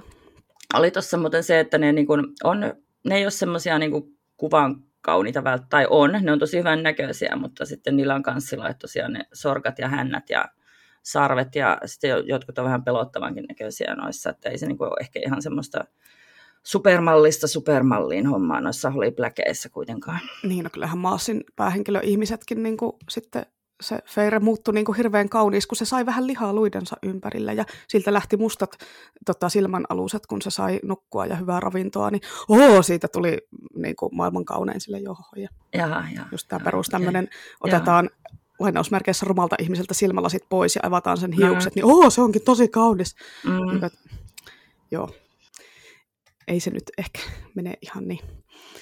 Mutta joo, ja siis jos nyt on niin aina vaan näitä kuumia keijuja ja haltioita, niin miksei peikot voisi olla myös kuumia? Tai örkit, jos tykkää vähän semmoisesta niin sen mm. tyyppisestä ulkonäöstä niin olennoilla, että ei ole semmoista eteeristä, hoo. että kun haltiolla ei kasva parte, niin kuin tosi monessa loreessa, tosi ihan tylsää. Et tietysti niin kuin oman kansansa keskuudessa varmaan niin kuin osa örkeistä onkin erittäin siksai. Et millaisia on örkkiä ja peikkojen kauneusihanteet niiden kulttuureissa, millainen on örkin mielestä kuuma örkki? Ja jos joku väittää, että peikot ei, ole, ei voi olla kuumia, niin ne ei ole nähnyt Fintrollin promokuvia. niin, tota siis, ja mun mielestä niin kun, esim. vihreät jättiläiset, ne voi olla hyvinkin erottisia monesti, tai munkin väriset. Ja niillä aina saa olla mun puolesta sarvet. Ja... Jaa, ai, sustahan paljastuu kaikenlaisia uusia piirteitä mullekin tämän podcastin myötä, tämmöisiä kaikkia miel- mieltymyksiä, että viimeksi ne oli ne sisarukset ja nyt ne on vihreät jättiläiset, joilla on sarvet. Ja... Nyt, voit, nyt voit sitten miettiä, että kenet kanssa pistät mut sokkotreen. Sinne Autiosaarelle. niin, joo, ja Autiosaarelle. Mutta joo, tota, niin, niin, mä mietin noista, että eikö ne örkkien ja peikkojen kauneusihanteet on yleensä sellaisia, niin kuin, mikä niillä nyt tuntuu kiinnostavaa, että esim. iso koko ja vahvuus ja sitten semmoinen, ja välillähän eikö se ole ollut jotenkin, että kun on tosi niin kuin taistelussa ylivoimainen, niin sitten se on tosi hottis. Niin, tai sitten se on se Siro Keijukainen, joka, koska se on niin kaunis ja sitten kaikki peikot on niin rumia. Ai, niin oli tämäkin joo. Niin, päivän sadan ja menninkään. Niin, niin, niin, niin, joo. No. Hei, kato, kappas, tässähän on aasinsilta, näetkö sä tuossa? joo, näin. Tuossa se on, meidän jalkojen alla on semmoinen. Siellä alla on kolme Aasia. Pukkia. Ei kun, ei kun siellä alla on peikko. niin, niin siellä, on, siellä on niitä peikkoja, koska kolme pukkia on siellä. Ne on eri paikassa ne pukit. Seuraava aihe nimittäin on tässä meidän listalla semmoinen kuin peikot. Öö, plus sitten tietenkin vielä hiidet, goblinit, trollit, menninkäiset, muut kakiaiset ja niiden erottaminen toisistaan, varsinkin kun ruvetaan käännöksistä puhumaan. Minkäs näköinen olento sulle tulee ekana mieleen sanasta peikko? No se vähän vaihtelee. Mulle tulee mieleen ne Theodor Kittelsenin maalaukset ja sitten semmoiset vihreät tyypit, millä on lannevaate ja pitkät käsivarret ja torahampat. Mutta onko peikko nyt sitten englanniksi niinku troll vai goblin? Se nyt mun mielestä riippuu, minkä näköinen se on. Että niin goblinit on niitä mahdollisesti niitä pieniä vihreitä, pienempiä vihreitä, joilla on lannenvaate ja sitten ne on mahdollisesti karvasempia. Ja trollit on yleensä isoja ja sitten ne liittyy jotenkin kiviin. Niin, tai sitten goblinit on pieniä vihertäviä ja trollit on isoja ja vihertäviä. Mutta miltä näyttää sitten hiisi? Ja mikä sen käännös sitten on, vai onko se nyt sitten goblin se hiiri? Öö, ei, hiidet sihisee muun muassa hisseissä. Ja tota, mun mielestä se on ihan oma olentos. Joo, totta. Kyllä hisseissä se hisevät vesihiidet on kyllä täysin, täysin oma lajinsa. Ja sittenhän, sitten on vielä olemassa hobgoblin. Onko se, se, onko se hiisi? Se voisi olla ehkä Äh, ja, niin voi olla. Mä en oikein ymmärrä koko hoppia siinä, että onko se niin kuin joku goblini alalaji. No ehkä ne on ainakin isompia ja vahvempia, jos D&D-loreja katsotaan. En tiedä, mikä se NS-oikea tulkinta nyt sitten on. Ja hiisihän on suomalaisessa muinaisuskossa myös semmoinen niin palvontapaikka, niin se vähän sotkee. Siellä oli kristinuskolla taas näppisäppelissä että hiisi on alkanut myöhemmin tarkoittaa pahaa olentoa, kun se alun perin on ollut pyhä paikka. Eli se on käännetty päälailleen koko homma. Vitsin kristinusko aina pilaamassa kaikki hyvät asiat. No tosiaankin, että kyllä se pitäisi hahmon suunnittelukurssille pistää kouskonto. Mm. Tai miten kun puhutaan tontuista, niin onko ne gnomeja vai elfejä englanniksi? Äh, brownieita. Ne on myös brownieita. Tämä on sitä skottilorea tuli vastaan tuossa Aa, tuommoista mä en ole ikinä kuullutkaan, paitsi jos puhutaan siitä leivonnaisesta. Kumpi oli ensin, brownie vai suklaatonttu? niin, no ehkä ne just ne jouluna myytävät semmoiset pienet suklaatontut onkin niitä brownieita. Vai onko tämä nyt rasistinen termi, tämä brownie? Apua, no toivottavasti ei. Niin, en tiedä. Tämä tämmöinen skandinaavinen suuresta tonttukirjastakin kaikille tuttu tonttu on mun mielestä kyllä selkeästi gnome, mutta sitten Amerikassahan sanotaan elf, kun puhutaan vaikka siitä joulutontusta. Ja sitten kun elf on normaalisti Suomessa käännetty haltijaksi ilman jiitä, niin onhan se nyt sitten ihan eri olento kuin joku hippalakkipäinen pikkutyyppi, joka asuu kuusen alla tarkentaa niitä leluja siellä joulupukin pajassa. Niin, niin. Joo, en mä tiedä, tämän takia en varmaan lähtisi suoraan ottamaan niitä englannista, kun varsinkin näihin mun mielestä Fantsu-kirjoihin, niin se on jotenkin typistetty ja yksinkertaistettu tämä nimistä. Mm, joo, voitaisiin olla tyytyväinen, että ei ole kääntäjä, niin ei tarvitse näitäkin, näitäkään ammatikseen miettiä. Huvikseen vaan. Mm, huvikseen vaan. No, niin. töissähän me tässä ollaan, niin, kun näitä mietitään. Että ollaan, että kyllähän tämä on ihan professionaalista tämä Joo, juttu. me voidaan vaan spekuloida, me ei tarvitse antaa oikeita vastauksia. Joo, niin, niin, joka kansantarustossa, niin siis siellähän alun perin on ihan järjetön määrä kaikkea, kaikenlaisia öttiäisiä. Ja sitten ne samat kummat öttiäiset niin kuin selkeästi kiertää eri nimillä eri kulttuureissa ja varsinkin kun on ollut kosketuksia muihin kulttuureihin, niin tietenkin. Ja sitten fantasiakirjallisuuteen, niitä on mielestäni aika säästeliästi otettu mukaan, että kai tämä on niin kuin tuore kirjallisuuden haara, ja muutenkin kun nykyihmiselle nämä kaikki henkiolennot ei ole mitään arkipäivää, niin ei ole jaksettu sitten kauheasti niitä samoja vaan kierrätetään, ei jakseta mm. kaivaa mitään uusia. Mä itse kyllä pidän peikoista, vaikka just ne perinteiset skandinaaviset peikot aiheuttikin lapsuustraumoja just sen suuren tonttukirjan sivujen kuvituksista, että mm-hmm. varsinkin se peikoista kamalin ja hirveän eli räkäkurlu, joka oli leikannut joltain tontulta jalat poikki papuleikkurilla hyvin, siis niin kuin, kunnon lastenkirja taas. Ei ollut kyllä ihan lastenkamainen tarinat tosiaankaan, mutta se oli tietysti jännin kohta siitä kirjasta ja aina kun se oli jossain se kirja, niin aina piti mennä ne peikkokohdat sieltä katselemaan peikkoja ja tai vastaavia olentojahan esiintyy varmaan jokaisessa maailman tarustossa jonkunlaisessa muodossa, eli yleensä ne asuu metsässä ja on lainausmerkeissä pahoja ja sieppaa lapsia ja syö niitä tai näin, ja sitten myös karttaa auringonvaloa joissain saduissa, ja esim. Hobbitissa nehän muuttuu auringonvalossa kiveksi. Joo, joo. Tota, Pratchettillähän ne peikot, eli trollit, on muodostunut kivestä. Ja mulle tuli tähän väliin muuten mieleen, että noista sun lapsuustraumaista, että mä Joskus muuten pelottelin mun pikkusiskoa. mentiin kaupassa käymään ja sitten sillä että en mä tiedä mistä mulle se oli jotenkin tosi ärsyttävää siinä ja sitten mä vaan kerroin, että, jo, että ei kannata olla noin ärsyttävää, että mä voin mennä kohta eiltä ja tiedät että sieltä tuolta roskiksessa asuu ne peikot, että ne kyllä sut nappaa sieltä sitten, että jos et pysy mukana. Olin tosi reilu. ei se ihan täysillä sitä uskonut, mutta kyllä se itse asiassa oikeasti katteli niitä roskiksia vähän sillä silmällä. Pitäisikö meidän pyytää sun pikkusisko tähän podcastin vieraaksi? Se, voi se voisi puhua nämä lapsuuden traumat. joo. joo. Mutta joo, niin, niin tota, noista hirviöistä, niin enkun kielessähän on sitten peikon tai trollin lisäksi myös tämä ogre, ogre, mm. joka on, se on mun mielestä aika lähellä tota, pahaa vuorilla tai metissä asuvaa lapsia syövää peikkoa. Et ne on niinku selkeästi isoja. Mm. Tämä ogre menisi mun mielestä mörkökategoriaan. Että tota, ja lisäksi siitä saa helpommin sen feminiinisen version, ogress mörötär. mörötär. Ja huipputarmi pitää ottaa käyttöön. Ja joo, tosiaan ogretkin vielä, mä en tiedä mitä ne on suomeksi, onko se sitten vuorenpeikkoja, D&Dssä ne on semmoisia peikoja jättiläisen välimuotoja, isoja ja vahvoja, eikä ehkä niiltä älylahjoiltaan kaikkein kirkkaimpia otuksia. Mä katsoin joku sanakirjatermin, että ihmissyöjä jättiläinen, yksi, yksi sanakirjatermi. Ja ne tosiaan on niin monesti tyhmänpuoleisia ja hirmurumia ja raivokkaita. Mut sitten taas noista ihmissyöjättiläisistä niin tulee mieleen ne mm, skandinaavisen no, viikinkimytologian ne jääjättiläiset, ja ne oli taas sitten aika kierrojakin tyyppejä. No mä googlatin tätä ja jääjättiläiset on suomeksi huuretursaat, muinaisnorjaksi rime tursar. Tosin mulle tulee vaan tuosta sanasta vielä joku jäinen mustekala eikä jättiläinen, että se tursas-sana on niin selkeästi semmoinen, mistä ei oikein tiedetä, että mitä se tarkoittaa ja mistä se on tullut. Ja... joo, joo, mä hämmennyin tuosta kanssa.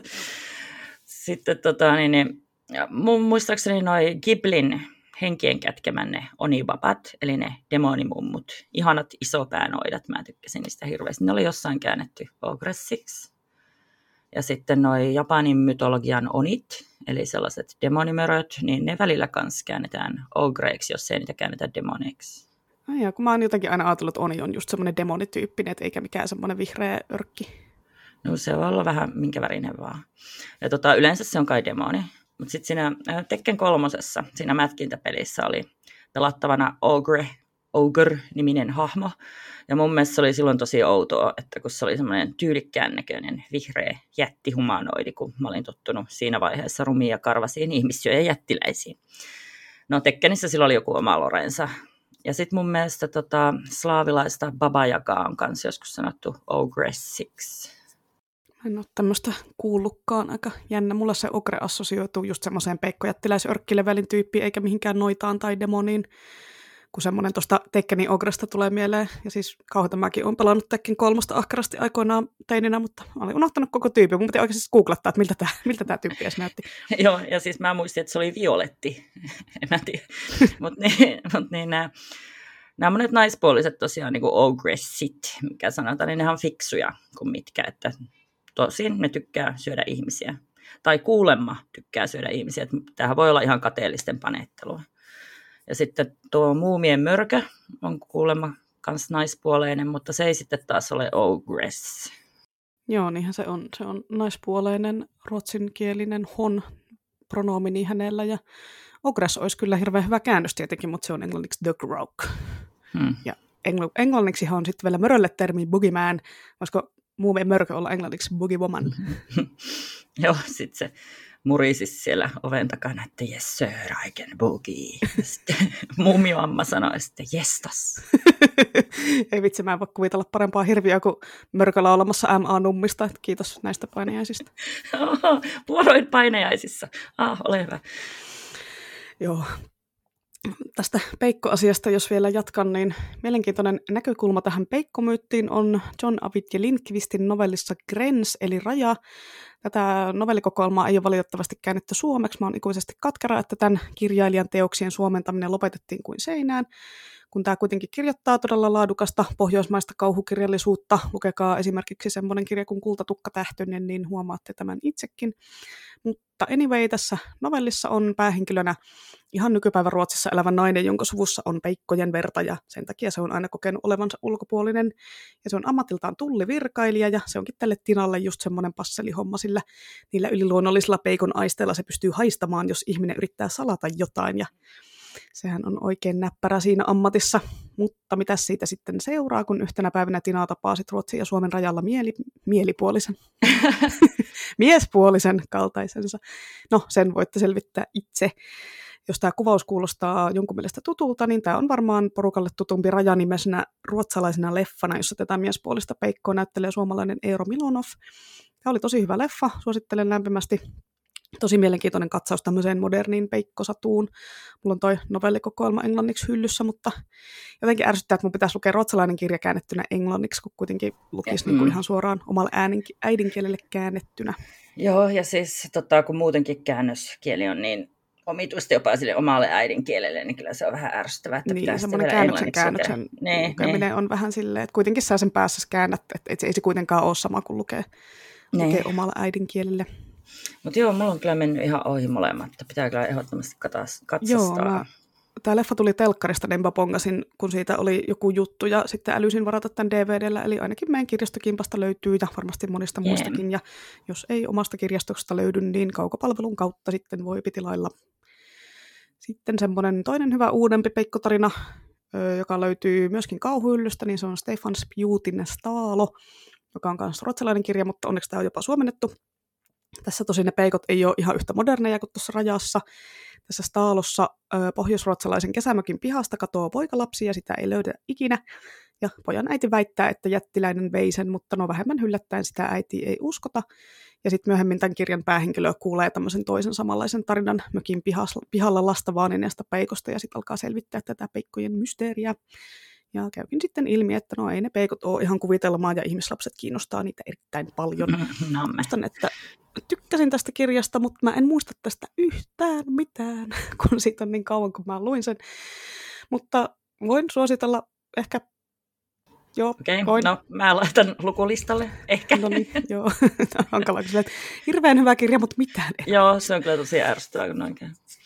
Joo, ja sitten tietysti kun puhutaan moderneista peikkotarinoista, niin täytyy muistuttaa ihmisiä myös Johanna Sinisalon Ennen päivänlaskua ei voi kirjasta, joka voi olla nuoremmalle kuulijakunnalle vähän tuntemattomampi, kun se kuitenkin ilmestyi jo 2001.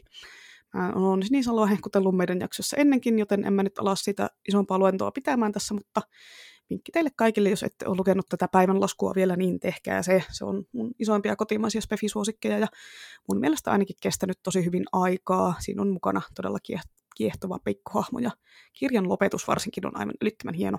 Onko sä lukenut tämän? Mä aloitin sen silloin, silloin, mutta olisikohan siihen ollut sitten varauksia tai jotain ja sitten se piti palauttaa.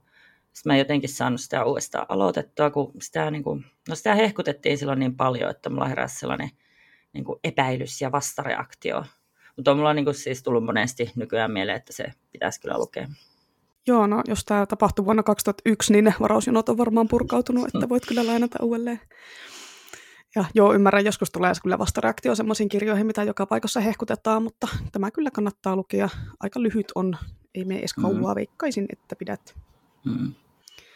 Peikot on kyllä siistejä. Harmi, että ne ei ole D&Dssä pelattava rotu. Heti tekisin peikkohahmon tai joku half troll voisi olla hieno konsepti. Tai niitä on third party kirjoissa, mutta ei mennä niihin nyt. Joo, ei mennä. En rupea nyt tästä kertoma- kertomaan, mutta siis kun niillä on sellainen regeneraatiokyky, että ne paranee, jos ne ei ota tuli- tai happodamankeja, mutta ehkä, ne, ehkä se olisi pelaajahahmolle vähän turhan OP, racial feature. Vitsi, kyllä ihana anglismia tulee aina kun puhuu näistä pelijutuista, vitsi. Ai, että Joo, joo. Siis tosi tuskaa koittaa selittää jotain ilman niitä, että ei suomen kielessä ole edes kunnon vastinetta agroomiselle. Niin, tai luuttaamiselle tai ekspaamiselle tai level-uppaamiselle.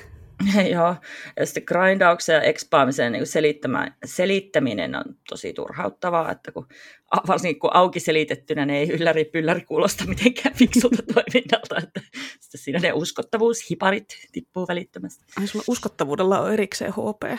Se voisi olla, kyllä ainakin tuntuu siltä, että nyt nämä tässä karisee hyvää mm. vauhtia. Niin sanotut skenepisteet. Mm. Mutta tota, joo, yksi hauska tuommoinen peikkojen piirre vielä noiden joidenkin skandinaavista myyttien mukaan on, että ne haistaa kristityn veren.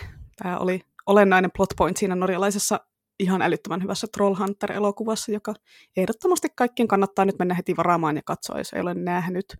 Ja ilmeisesti myös niin kirkonkellojen äänillä on pidetty aikoinaan peikkoja loitolla ja sitten sen takia jossain tarinoissa peikot on hajottanut rakenteella olevia kirkkoja ja viskunut niitä hajalle kivillä ja ehkä tästä tarinasta juontaa juuransa tuon Peikko Heavy Bandi Fintrollin Kyrkko Viissan biisi, jossa Peikot pistää aamut ja kettit nimisten pappien kirkon päreiksi. Ja Pastu Vissonissa ne sitten hajottaa kyseisten pappien saunan.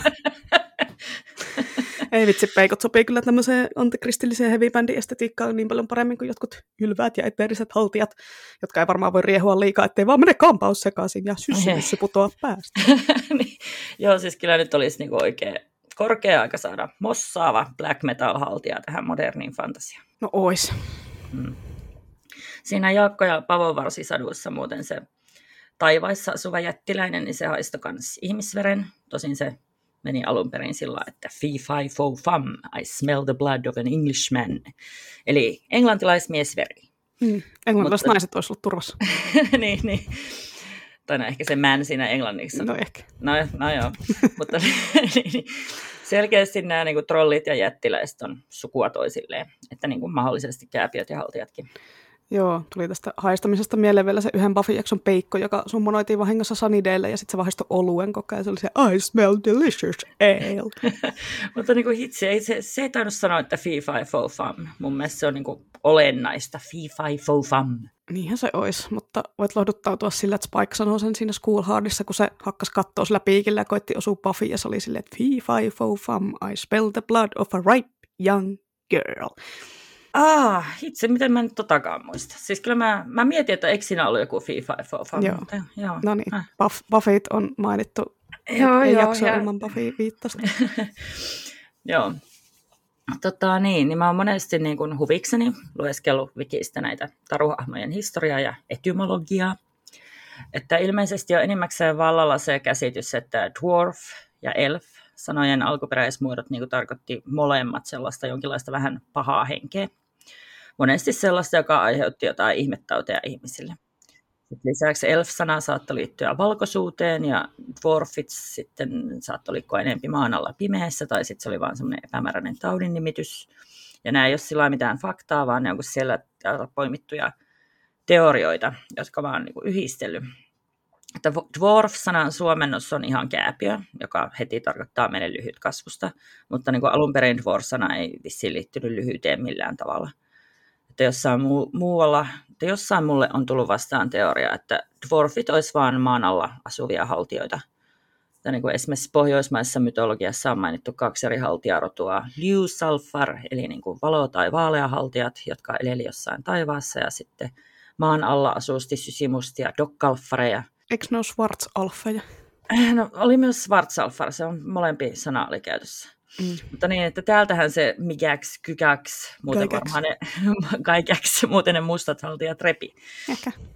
Joo, mutta niin, niin jossain vaiheessa noin maanalaiset haltijat vaihtui kääpiöiksi ja sitten dwarfista jossain vaiheessa muotoutui se parakas lyhytkasvoinen tontuoloinen miekkonen, jonka tolkkien sitten sementoi.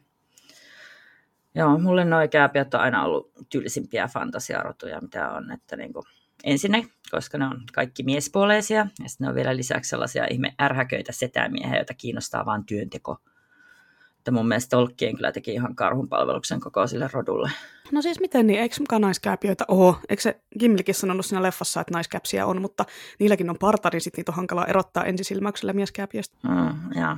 Niin mä mietin vaan, että toi kommentti on ripattu Pratsettiltä, että ja eikä varmaan niin kukaan Tolkienin pääosakaan kääpiö ollut nainen. Tosin, hei joo, tykkäisin tosi paljon, jos Gimli olisi nainen. Sitten sillä sillä ja Legolaksella olisi sellaista kliseistä viharakkausrähinää, että jee jee, että ei, aah, kuuntele kukaan leffan tekijä tätä, mä haluan heti tämmöisen uuden käännöksen lotreihin. Taas sä läpsyttelet siellä innoissa. Oi No, toivottavasti mä googlettelin vähän, ja ilmeisesti naiskääpiöitä on Tolkienillakin, mutta ne on niin kuin jotenkin pidetty piilossa muilta kansoilta, ja sen takia monet keskimaan kansat uskoo, että kääpiöt syntyy kivestä eikä lisäänny tavalliseen tapaan. Aika tämmöinen niin ankea meininki, että no, pidetään meidän naiset piilossa no, muiden ihan, katseilta siis, silleen johohoja. Että... Niin, niin, kasku kaavuissa ja tämmöisiä, mm. joo, mutta en mä muista mitään tuollaista. No en minäkään olisi muistanut, mutta internetistä katsoin, niin siellä luki. Mm. Tämä oli hyvä lähde, tämä internet. Mm, no totta, välillä voisi koittaa. Joo, ne, tota, no kuitenkin mun mielestä Terry Pratchett on pelastanut omalta osaltaan niin kääpiökansan mainetta mun silmissä lisäämällä sinne selkeästi sen naissukupuolen, joka on, niin kuin, mun mielestä tuntui Tolkienilta muutenkin unohtuvaa ihan joka välissä. Että, niin ja Pratchett lisäsi myös ne nykyaikaisemmat kaupunkikääpiöt.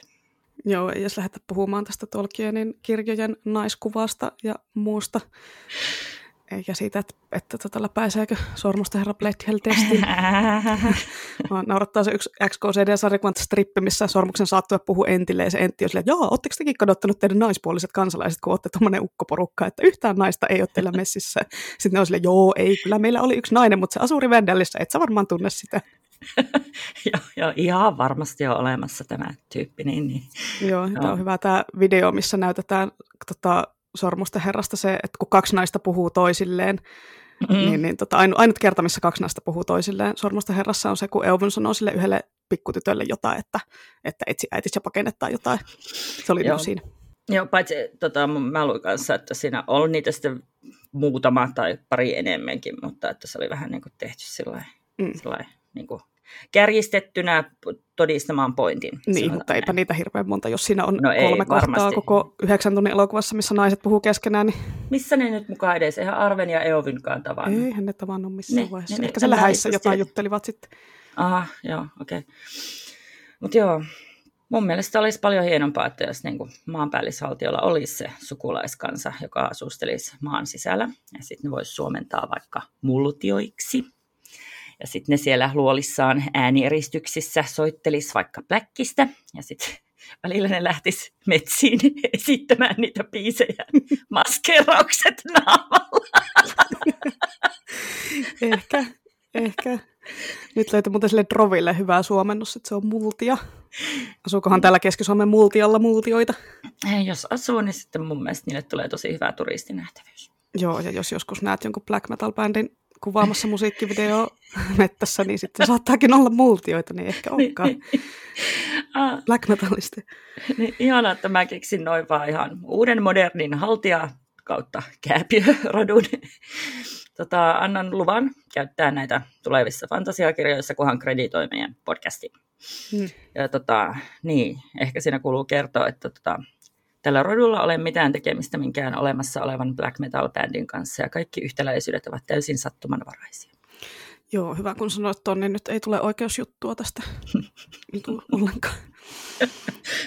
Kauhean, kun ne lakimiehet kuuntelee kieli pitkällä tämä meidän mm. podcast. Joo, mutta niin, kuriositeettina tuossa Bourgionin hämärän matkamiehessä, niin siellä oli sellaisia kauheita suolla- ja luolastoissa eleleviä raiskaajahirviöitä, duardeja. Ranskaksikin ne oli le duarde. Mutta tota, ja alun perin mulle tuli sitä duardi-sanasta heti dwarf-nimitys mieleen, mutta sitten kun mä tarkistin, niin ranskaksi kääpi onkin jotain ihan muuta. Äh. Mutta duardi kuulostaa tosi samanlaiselta ja itse asiassa kuulostaa kuin, samanlaiselta kuin Tris Dourdenin sukunimi. Hetkinen, tota, mitä täällä tapahtuu?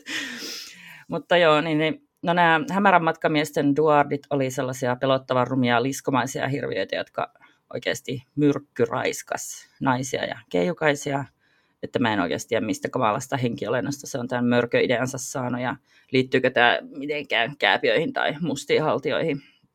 No, ne sarikset oli tosi vaikuttavia ja sitten oon nähnyt niistä duardeista ja painajaisenkin.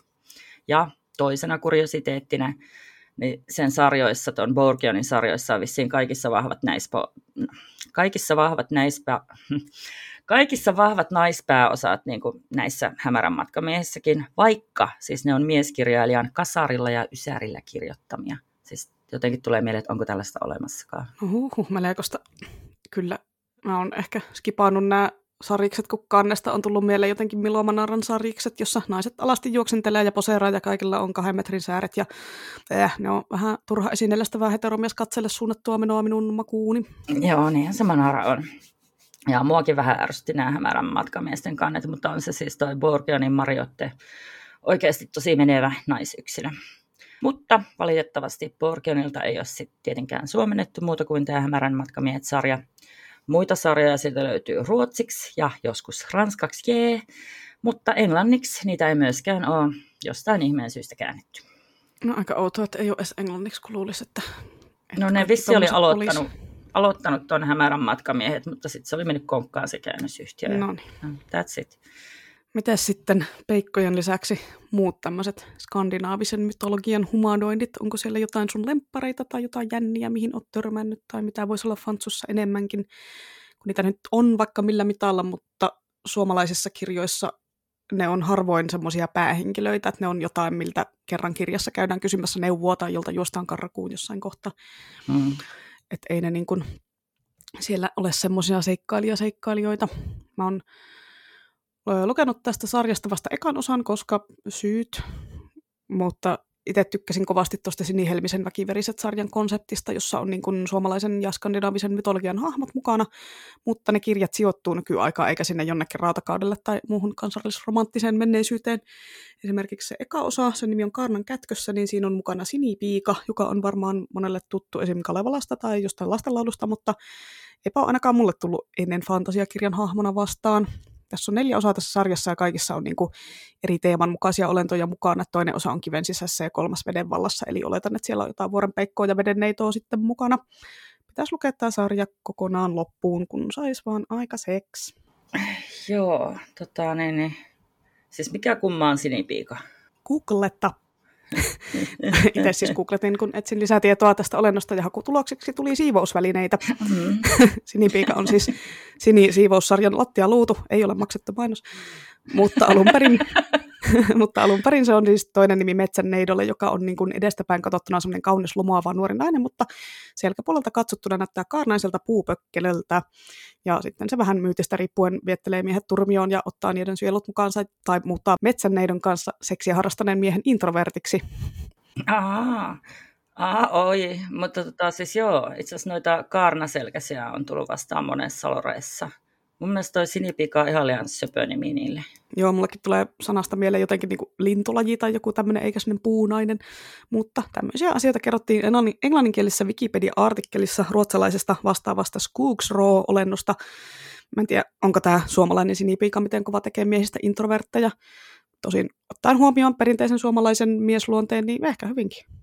No joo, siis mun mielestä koko Suomen kanssa on paritellut sinipiikojen kanssa. Tämä selittää esim. kaiken.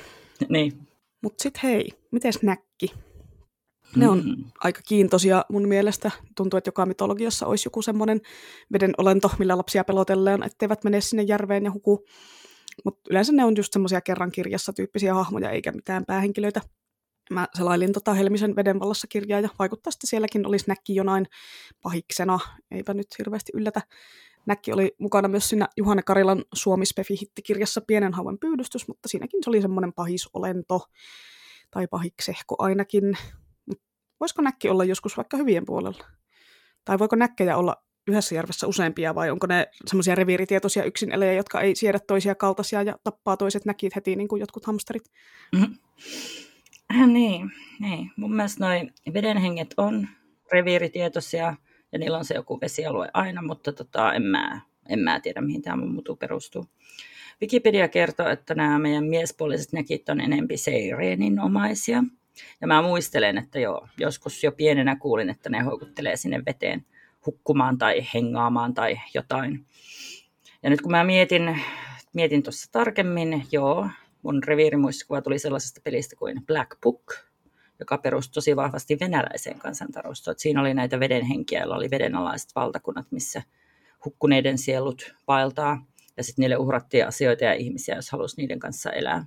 Vodjanoiksi, niitä sanottiin siinä pelissä.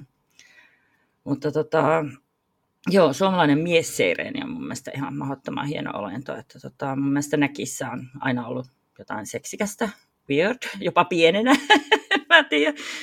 Tulee menee semmoinen vähän faunia muistuttava huilunsoittelija märässä paidassa viekottelemassa uimaan.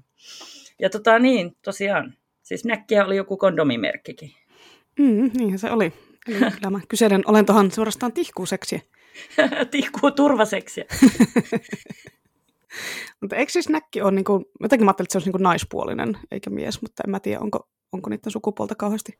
Mun mielestä mä oon ajatellut sen miehenä. En mä, tiedä, mä oon ajatellut sen naisena. En mä tiedä. Okay. Ehkä se, ehkä tämä ei koskaan selvi. Ikuinen mysteeri. Tai sitten me vaan katsotaan Wikipediasta vähän tarkemmin tässä. Niin, no mä voisin suositella tässä kohtaa Yle Areenasta semmoista kotimassa sarjaa kuin Lovi. Sitä mainostettiin tämmöisenä nuorten kauhukautta draamasarjana, mutta ei se nyt ollut kyllä hirveän pelottava. Ihan semmoinen kivan tunnelmallinen, mutta siinä oli myös tämmöinen näkki kautta vedenhaltijajuoni. Oli oikein hyvää ja katsottavaa muutenkin. Niin oli semmoisia 15-20 minuutin jaksoja, niitä on kahdeksan, eli aika nopeasti pystyy bingettämään tämän. Oliko se seksikäs? No tämä ei kyllä ollut mikään märkäpaitainen järvestä nouseva viettelijä, hm. harmi. Heh. Niinpä. Mutta hei, mikä on sun mielestä paras tämmöinen ihmiseläin, hybridirotu tai humanoidieläin tai joku muu tämmöinen kahdesta olennosta yhdistelty hybridi? Millähän nimellä näitä nyt kuuluisi kutsua, kun tämmöisiä nyt on saduissa ja fantasiassa maailman sivu sekä tietysti peleissä kanssa nykyään. Joo, paljon joo niin on. Tota, tota, mun pitää alustaa tämä homma kertomalla mun lapsuuden melko suuresta fantsukirjavaikuttajasta, eli Piers Antonystä. Mä törmäsin tähän, kun näin Montrealin kirjakaupan pokkarihyllyllä semmoisen ihan mahtavan kannen, jossa oli pikkutyttö taputtamassa tosi kierron näköistä lohikäärmettä, ja sitten mä välittömästi ostin sen omilla pennosillani tämä kirja Dragon on a Pedestal, niin se löytyy näköjään varastokirjastosta, eli sitä voi Finnan kautta ihailla sitä kansikuvaa. Tai voi mennä Googlen kuvahakuun ihailemaan itse teiliin, niin, ja olihan se niin, ihan niin. söpö. Oisin kans pienenä ollut hyvin kiinnostunut tämmöisestä kirjasta, jos olisin sen jossain nähnyt, siis jos olisi ollut suomennettu. Joo. Niin, tämä pokkari oli sitten osa, seitsemäs osa sen Antonin suosittua Xant-sarjaa, eli siis Xant X A N T H. Wow. No anyway, Xant on semmoinen vähän Harry Potter-tyylisesti taikaa täynnä oleva rinnakkais Florida. Se sijaitsee limittäin tylsän Tavis Floridan kanssa, jota näissä kirjoissa kutsutaan mundane, mundaneaksi ja se on xanthiläisten mielestä painajaismainen ja ikävä paikka ja kukaan ei koskaan halua joutua sinne. Xanthissa taas kaikki perustuu taikuuteen ja sinne on oikeasti ympätty melkein kaikki maailman fantasiaolennot mantikoreista merenneitoihin ja ihan sikin soki. Ja sitten kaikilla Xantissä asuvilla ihmisillä on niin kuin yksi oma taikavoima, jota ei ole kellään muulla. Se voi olla joku ihan nolojuttu, kuten vaikka, että voi kasvattaa maagisesti luomen poskeensa. Tai sitten se voi olla hyvinkin vaarallinen taito, missä voi muuttaa minkä olion tahansa joksikin muuksi olioksi, vaikka ihmisen silakaksi tai yök silakan ihmiseksi. Tämä oli mun mielestä ihan järjettömän hieno keksintö silloin 12-vuotiaana. Tai no niin, ja itse asiassa vieläkin. Tota, lisäksi tämä taikaflorida on täynnä sanaleikkejä ja sanaleikkiörkkejä, kuten vaikkapa sentipedejä, eli siis niin tuhatjalkaisia, mutta ne on Xantsissä sellaisia sentin kolikkoja, joilla on hirvittävä määrä jalkoja ja sitten ne kulkee parvissa nakertamassa kaikkea yök. Onkohan näistäkin joku Human Centipede-versio? Mm. Toivottavasti ei. Äh, ja, no oli sitten Dollar Pede-versio, joka oli muuten samanlainen, mutta sata kertaa isompi. Ja sitten oli lonkeropuita, englanniksi vaan tangle trees, jotka esittää tavallisia puita, mutta jos joku ihminen erehtyy tarpeeksi lähelle, ne kietoo ne lonkeroihinsa ja syö suihinsa. Ja sitten siellä oli ympäriinsä nuoruuden lähteitä ja varsinkin rakkauden lähteitä, jotka tietenkin aiheutti sen, että kun vaikka kotka ja hevonen sattui juomaan sellaisesta samaa aikaa, ne sitten äityy oitis parittelemaan ja jotain kuukausia myöhemmin sänsissä vilistää pieniä hippokryfejä. No niin, toivottavasti ihminen tuhatjalkainen ei juo samasta lähteestä nyt sitten. Voi siis, ääk, siis nämä rakkauslähdejutut kyllä oikeasti aiheuttaa helposti painejaisia. Joo, luulisin, että niiden kannattaisi tehdä sellainen vuoronumerosysteemi, että sinne mennään juomaan vaan tästä kohtaa ja yksi kerrallaan, niin sitten ei tule tämmöisiä. niin kannattaisi, mutta eipä ne sitä siellä ole tajunnut. Ja tähän kohtaan niin muutenkin pitää nyt pistää varoituksen sanaa, että toi Pierce Anthony on kirjoittanut lähemmäs 200 kirjaa oikeasti, ja Xantheissäkin oli tosi monesti sellainen tusinakirjan maku, että ne on semmoisia aika häthätää kyhättyjä turhan mutkikkaita juonenkäänteitä. Sillä saatiin niin kuin, jotenkin helppoja ratkaisua vaikeasti, ja sitten ne henkilöhahmot, varsinkin naispuoleiset, oli monesti about yhtä moniulotteisia kuin Ines Ankka tai Minni Hiiri. Eikä ne miehetkään älylahjoillaan häikässy, että ne oli semmoisia clueless garioneita siellä. Ja sitten lisäksi niissä on tosi hämmentävä semmoinen puoliksi superseksistinen ja puoliksi supersievistelevä asenne seksiin. Että se oli mun mielestä jopa silloin 12-vuotiaana niin kuin tosi dorkan setämäistä ja välillä melko ällöä, siis varsinkin just noissa rakkauslähdejutuissa. Kuulostaa ihan 90-luvun fantasiakirjallisuudelta, kun silloin oikein tiedetty, että halutaan, halutaanko olla sievisteleviä vai seksistisiä, niin sitten tässä oltiinkin molempia. Joo, joo. Anthony pelasi oikein varman päälle. Hmm. Joo. No kuitenkin Xantheissä oli sitten sellainen vuosikymmenten jatkumo, missä ekoissa osissa olleiden henkilöiden jälkeläiset sitten seikkailee seuraavissa osissa, ja koska se oli täynnä ihmeolentoja ja rakkauden lähteitä, niin nämä fantasiarodut sekoittu kirjakirjalta enemmän, ja lopputuloksena on sitten siivekkeitä kentaureja, ja puolikeijukaisia, ja yksi neljäsosa ogreja, ja ne ogret oli siellä sellaisia sysirumia, ylivahvoja miesmörköjä. Ja sitten tämä, no tämä yksi neljäsosa ogre oli muuten samalla yksi neljäsosa nymfi, joka, jotka taas oli semmoisia aivottomia, alastomia naisolentoja, jee. No siis se hahmo oli kiva syntyperästään huolimatta. Eli se oli alaston ja väkivahva ja aivoton? Siinä oli puolet normi-ihmisverta, eli suurimman osan aikaa sillä oli vaatteet päällä ja se oli ihan ok. Ja mä tykkäsin sen supervoimasta, joka oli protestointi jos se sanoi jollekin ei, niin sen oli pakko lopettaa. Tosin tämä taikavoima olisi kyllä sopinut tuolla Xantissakin par- paljon paremmin naiselle. Ei vitsi, mikä supervoima, olisipa tommonen. Ei tarvitsisi kuunnella mitään urpotusta tai seksistisiä kommentteja ikinä missään. Ja tällä meemikuvien perusteella ehkä päin, onkohan Päivi Räsäsellä toi supervoima. Vaan sanoo aina ei. niin, niin no, mutta sen ei ei oikein tunnu toimivan, eli ei ole. Onneksi. Onneksi niin. päiväräsäsen ei, ei aina ihan toimi. No onneksi joo, ja olisi kyllä ihana supervoima. Mä olin kateellinen siitäkin taikavoimasta. niin, niin. No joo, mutta niin, niin siinä ekassa Xantissä, minkä luin ja tykkäsin silloin tosi paljon, niin oli tämä yksi päähenkilö, oli Kannen kolmevuotias tyttö, se oli aika kiva taapero. Siis kolmevuotias päähenkilö oli aika jes, ja sillä oli semmoinen erikoinen taikakyky. Ja se koko Xant oli silloin tosi kiehtova maailma, koska sillä oli nämä kaikki mahdolliset möllit ja sitten mä ostin ne kaikki siihen asti ilmestyneet pokkarit itselleni ja sitten sen jälkeen olikin vaikeuksia, kun muutettiin takaisin Suomeen niin kuin aikana ennen verkkokauppoja, että mistä mä saan lisää. Mä joudun etsimään ne xantit internetistä, johon ei ollut vielä keksitty edes Google.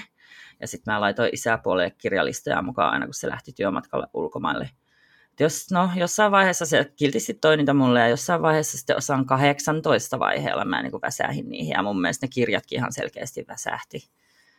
Niin tota, tätä jaksoa varten mä pitkästä aikaa googlasin koko sarja ja Piers Anthony oikeasti kirjoittaa sitä yhä. Että niin näköjään tulolla on neljäs, kuudes ja neljäs, seitsemäs osa. Uhuh. No kansa ostaa. No, mutta mm. eikä siinä just kustantaa ja kustantaa ja lukijoita löytyy, niin mikä siinä on kirjoitellessa tusina fantsuhömppää. No näin jo, näin jo. Ja onhan sillä silloin varmaan näitä samanlaisia, jotka on lukenut pieninä niitä ja fanioitunut. Niin, ja sitten ne vaan odottaa, että vähän pakko tämä on lukea loppuun, koska olen completionist, niin, mutta niin, vitsi, eikö tämä nyt voisi loppua jo. 47 osaa. Joo, niin. niinpä. Niin, niin, tota, joo, mutta niin, äh, mitä, mikä oli mun alkuperäinen pointti tässä? Niin, niin, niin se lempihybridi, joo. Niin, niin tota, Mä oon altistunut siis kaiken maailman hybrideille jo pienestä pitäen, ja sitten tietenkin anime tuli tasarilla, ja sitten siitä seurasi kaikki söpöt, nämä eläinkorva ja häntä inujashat, tämmöiset. Mutta mun mielestä siistein hybridi on harppyjä. Että niin kuin Ronja Ryövärin tyttäressä ne ajattarat oli aivan ihanan karmeita, ja semmoinen lintuihminen on mun mielestä sekä tyylikkään näköinen että lentotaitoinen. Xänteissäkin oli näitä harppuja ja ne oli oma rotuunsa, mutta mun mielestä se oli ärsyttävää, kun ne oli rumia ja vanhoja ja ilkeitä naislintuja, no, koska englannin harpi tarkoittaa myös sellaista. Mutta siis kyllä mun mielestä siivekäs harakanvarpainen humanoidi, niin se on kyllä pakoistakin upea ilmestys. Joo, ajattarat oli kyllä ihan super cool ja ihanan pelottavia siinä Ronjari Röverin tytärleffassa. Se on varmaan semmoinen, mikä on myös meidän sukupolveen ihmisiä aika hyvin traumatisoinut, aika moni maininnut ne semmoisena lapsena pelänneenä, pelättynä asiana. Itsehän otan oman lempihybridini hybridini tuolta D&Dn maailmasta. Pahoittelen, minä olen tosi syvällä tässä, minulla ei ole mitään muuta asiaa kuin vaan D&D-asia. yksi mun suosikkiroduista silleen niin kuin konseptina on Dragonbornit, jotka on ihmisen ja lohikäärmeen hybridejä, ja ne on siis lohikäärmeiden niin kuin itse ihmisistä muokkaama laji, eikä siis mikään ihmisen ja lohikäärmeen parittelun tulo, tuotos todellakaan. Eli ne on syntynyt vähän samalla tavalla kuin Robin Hobbin kirjoissa olevat elder, elderlingit, jotka on saanut sitten lohikäärmeen piirteitä, kun ne on hengannut lohikäärmeiden kanssa, ja lohikäärmet on muokannut niitä sitten kaltaisikseen antamalla niille suomupeitteen ynnä muita tämmöisiä ominaisuuksia. Ja tässähän huomasin semmoisen mielenkiintoisen yhteyden, kun tarkastelin tätä asiaa, huomasin, että Tymari on yksi Dragonbornien klaani Forgotten Realmsin maailmassa, ja sitten Robin Hobbin Rainwide Chronicles-sarjan kirjan yksi päähenkilöistä on nimeltään Tymara. Ja se on yksi niiden lohikärmeiden niin sanotusta hoitajista, ja alkaa myös saada lohikärmeiden piirteitä jossain vaiheessa. En tiedä, onko tämä Tymari, Tymara yhteys nyt sattumaa hieman epäilen, mutta voihan se tietysti olla. Mutta miten nämä, eikö nämä Rain Wild Chronicles ole suht uusia hoppeja vai Onhan miten? mutta se Tymari on sitten ehkä joku vanha juttu, ehkä hobby on lukenut. Niin, niin aivan joo, niinpä tietenkin. Joo, joo, niin. niin, niin, aivan. Mutta joo, nämä D&D Dragonbornit on silleen pelillisesti ollut vähän köppäsiä aiemmin, mutta nyt tuli onneksi uusi kirja, jossa on mukana semmoisia uusia jalokivi Dragonborn-tyyppejä uusine ominaisuuksineen, niin sitten piti heti tehdä sellainen hahmo, kun tilaisuus koitti ja tarvitsin hahmon. Ne pystyy esimerkiksi lentämään, tai nämä uudet Dragonbornit siis pystyy, vanhat ei, ja hönkimään Breath Weaponilla porukkaa kuoliaksi, mutta sitten ne niin kuin kulkee kahdella jalalla ja pukeutuu vaatteisiin, että ne on silleen humanoideja tyypeiltään lohikärmet on aina ollut mun sydäntä lähellä, joten Dragonbornit on sitten mielenkiintoisia minun mielestä ja kivuja. Äh, mikä tämä jalokivi juttu tässä? Niin kuin? No kun siis lohikärmeitä on ollut aiemmin vain kahta eri tyyppiä, on ollut kromaattiset lohikärmet ja metalliset lohikärmet, eli NS-pahat ja hyvät loharit, niin nämä Gem Dragonit on nyt sitten uusi lohikärmestyyppi, ja niistä tulee sitten ne Gem Dragonbornit ja niiden Metallic Dragonbornien rinnalle.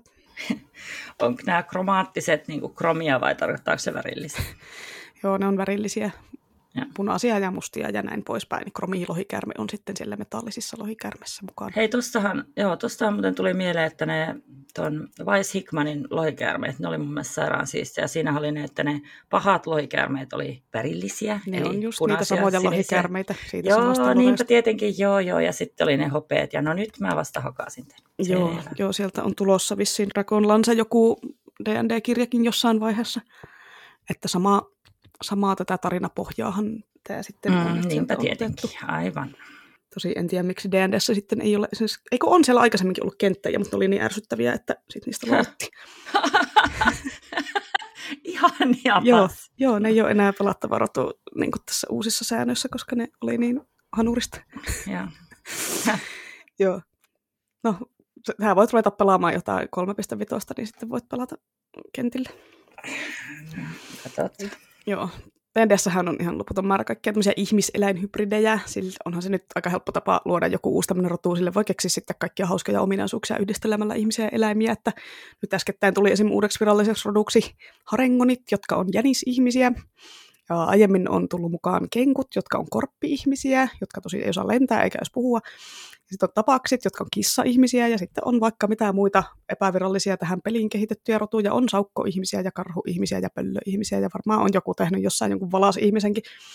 Että varmasti löytyy jokaiselle se oma lempielukka, jos haluaa pelata semmoista omaa lemppari-eläin-ihmissekoitusta. Tai sitten jos tykkää demoneista, niin sitten voi pelata tieflingiä, jotka on semmoisia punasävyysihoisia, pupillittomia, sarvekkaita, hännäkkäitä demoneilta piirteensä saaneita humanoideja, vähän niin kuin tämmöisiä demonin ja ihmisen sekoituksia, ja erittäin kuulejahan ne ovat, tai siis hotteja, koska ne on hyvin seksikkäitä ja niillä on fire resistance. Itselläni on yhdessä pelissä Tiefling Rogue, joka on todella badass ja hieno. Hauska, kun oikeasti Tieflingit ei ole mitenkään hirveän yleisiä, mutta sitten kun joka seikkailuja partista löytyy yksi Tiefling yleensä, kun ne on vaan niin siistejä pelaajat tykkää pelata niillä, niin sitten niitä on vähän enemmän kuin mitä, mitä oikeasti olisi. Joo, ihan tuossa Final Fantasyssä, niin sielläkin on hurja määrä noita ja sitten ne jänisihmiset eli vierat, niin no ei niitä todellakaan, että niitä tuli vastaan vasta ekaa kertaa jossain lisurissa, olisiko se ollut vasta kakkoslisuri, ei kun kolmoslisuri, no en muista, mutta että ne elää jossain vähän niin kuin muualla, mutta sitten niitä on yllättävän paljon kuule puputyttöjä ja varsinkin nyt pupupoikia, kun se tuli uutena hahmona sinne, että välillä koko kaupungit täynnä, täynnä niitä ja kissa-ihmisten lisäksi myöskin. Mutta joo, siellä on tosiaan noita hurja määrä kanssa noita hybridejä, että ja puhun tästä online-pelistä varsinkin, että toi 14 Final Fantasy.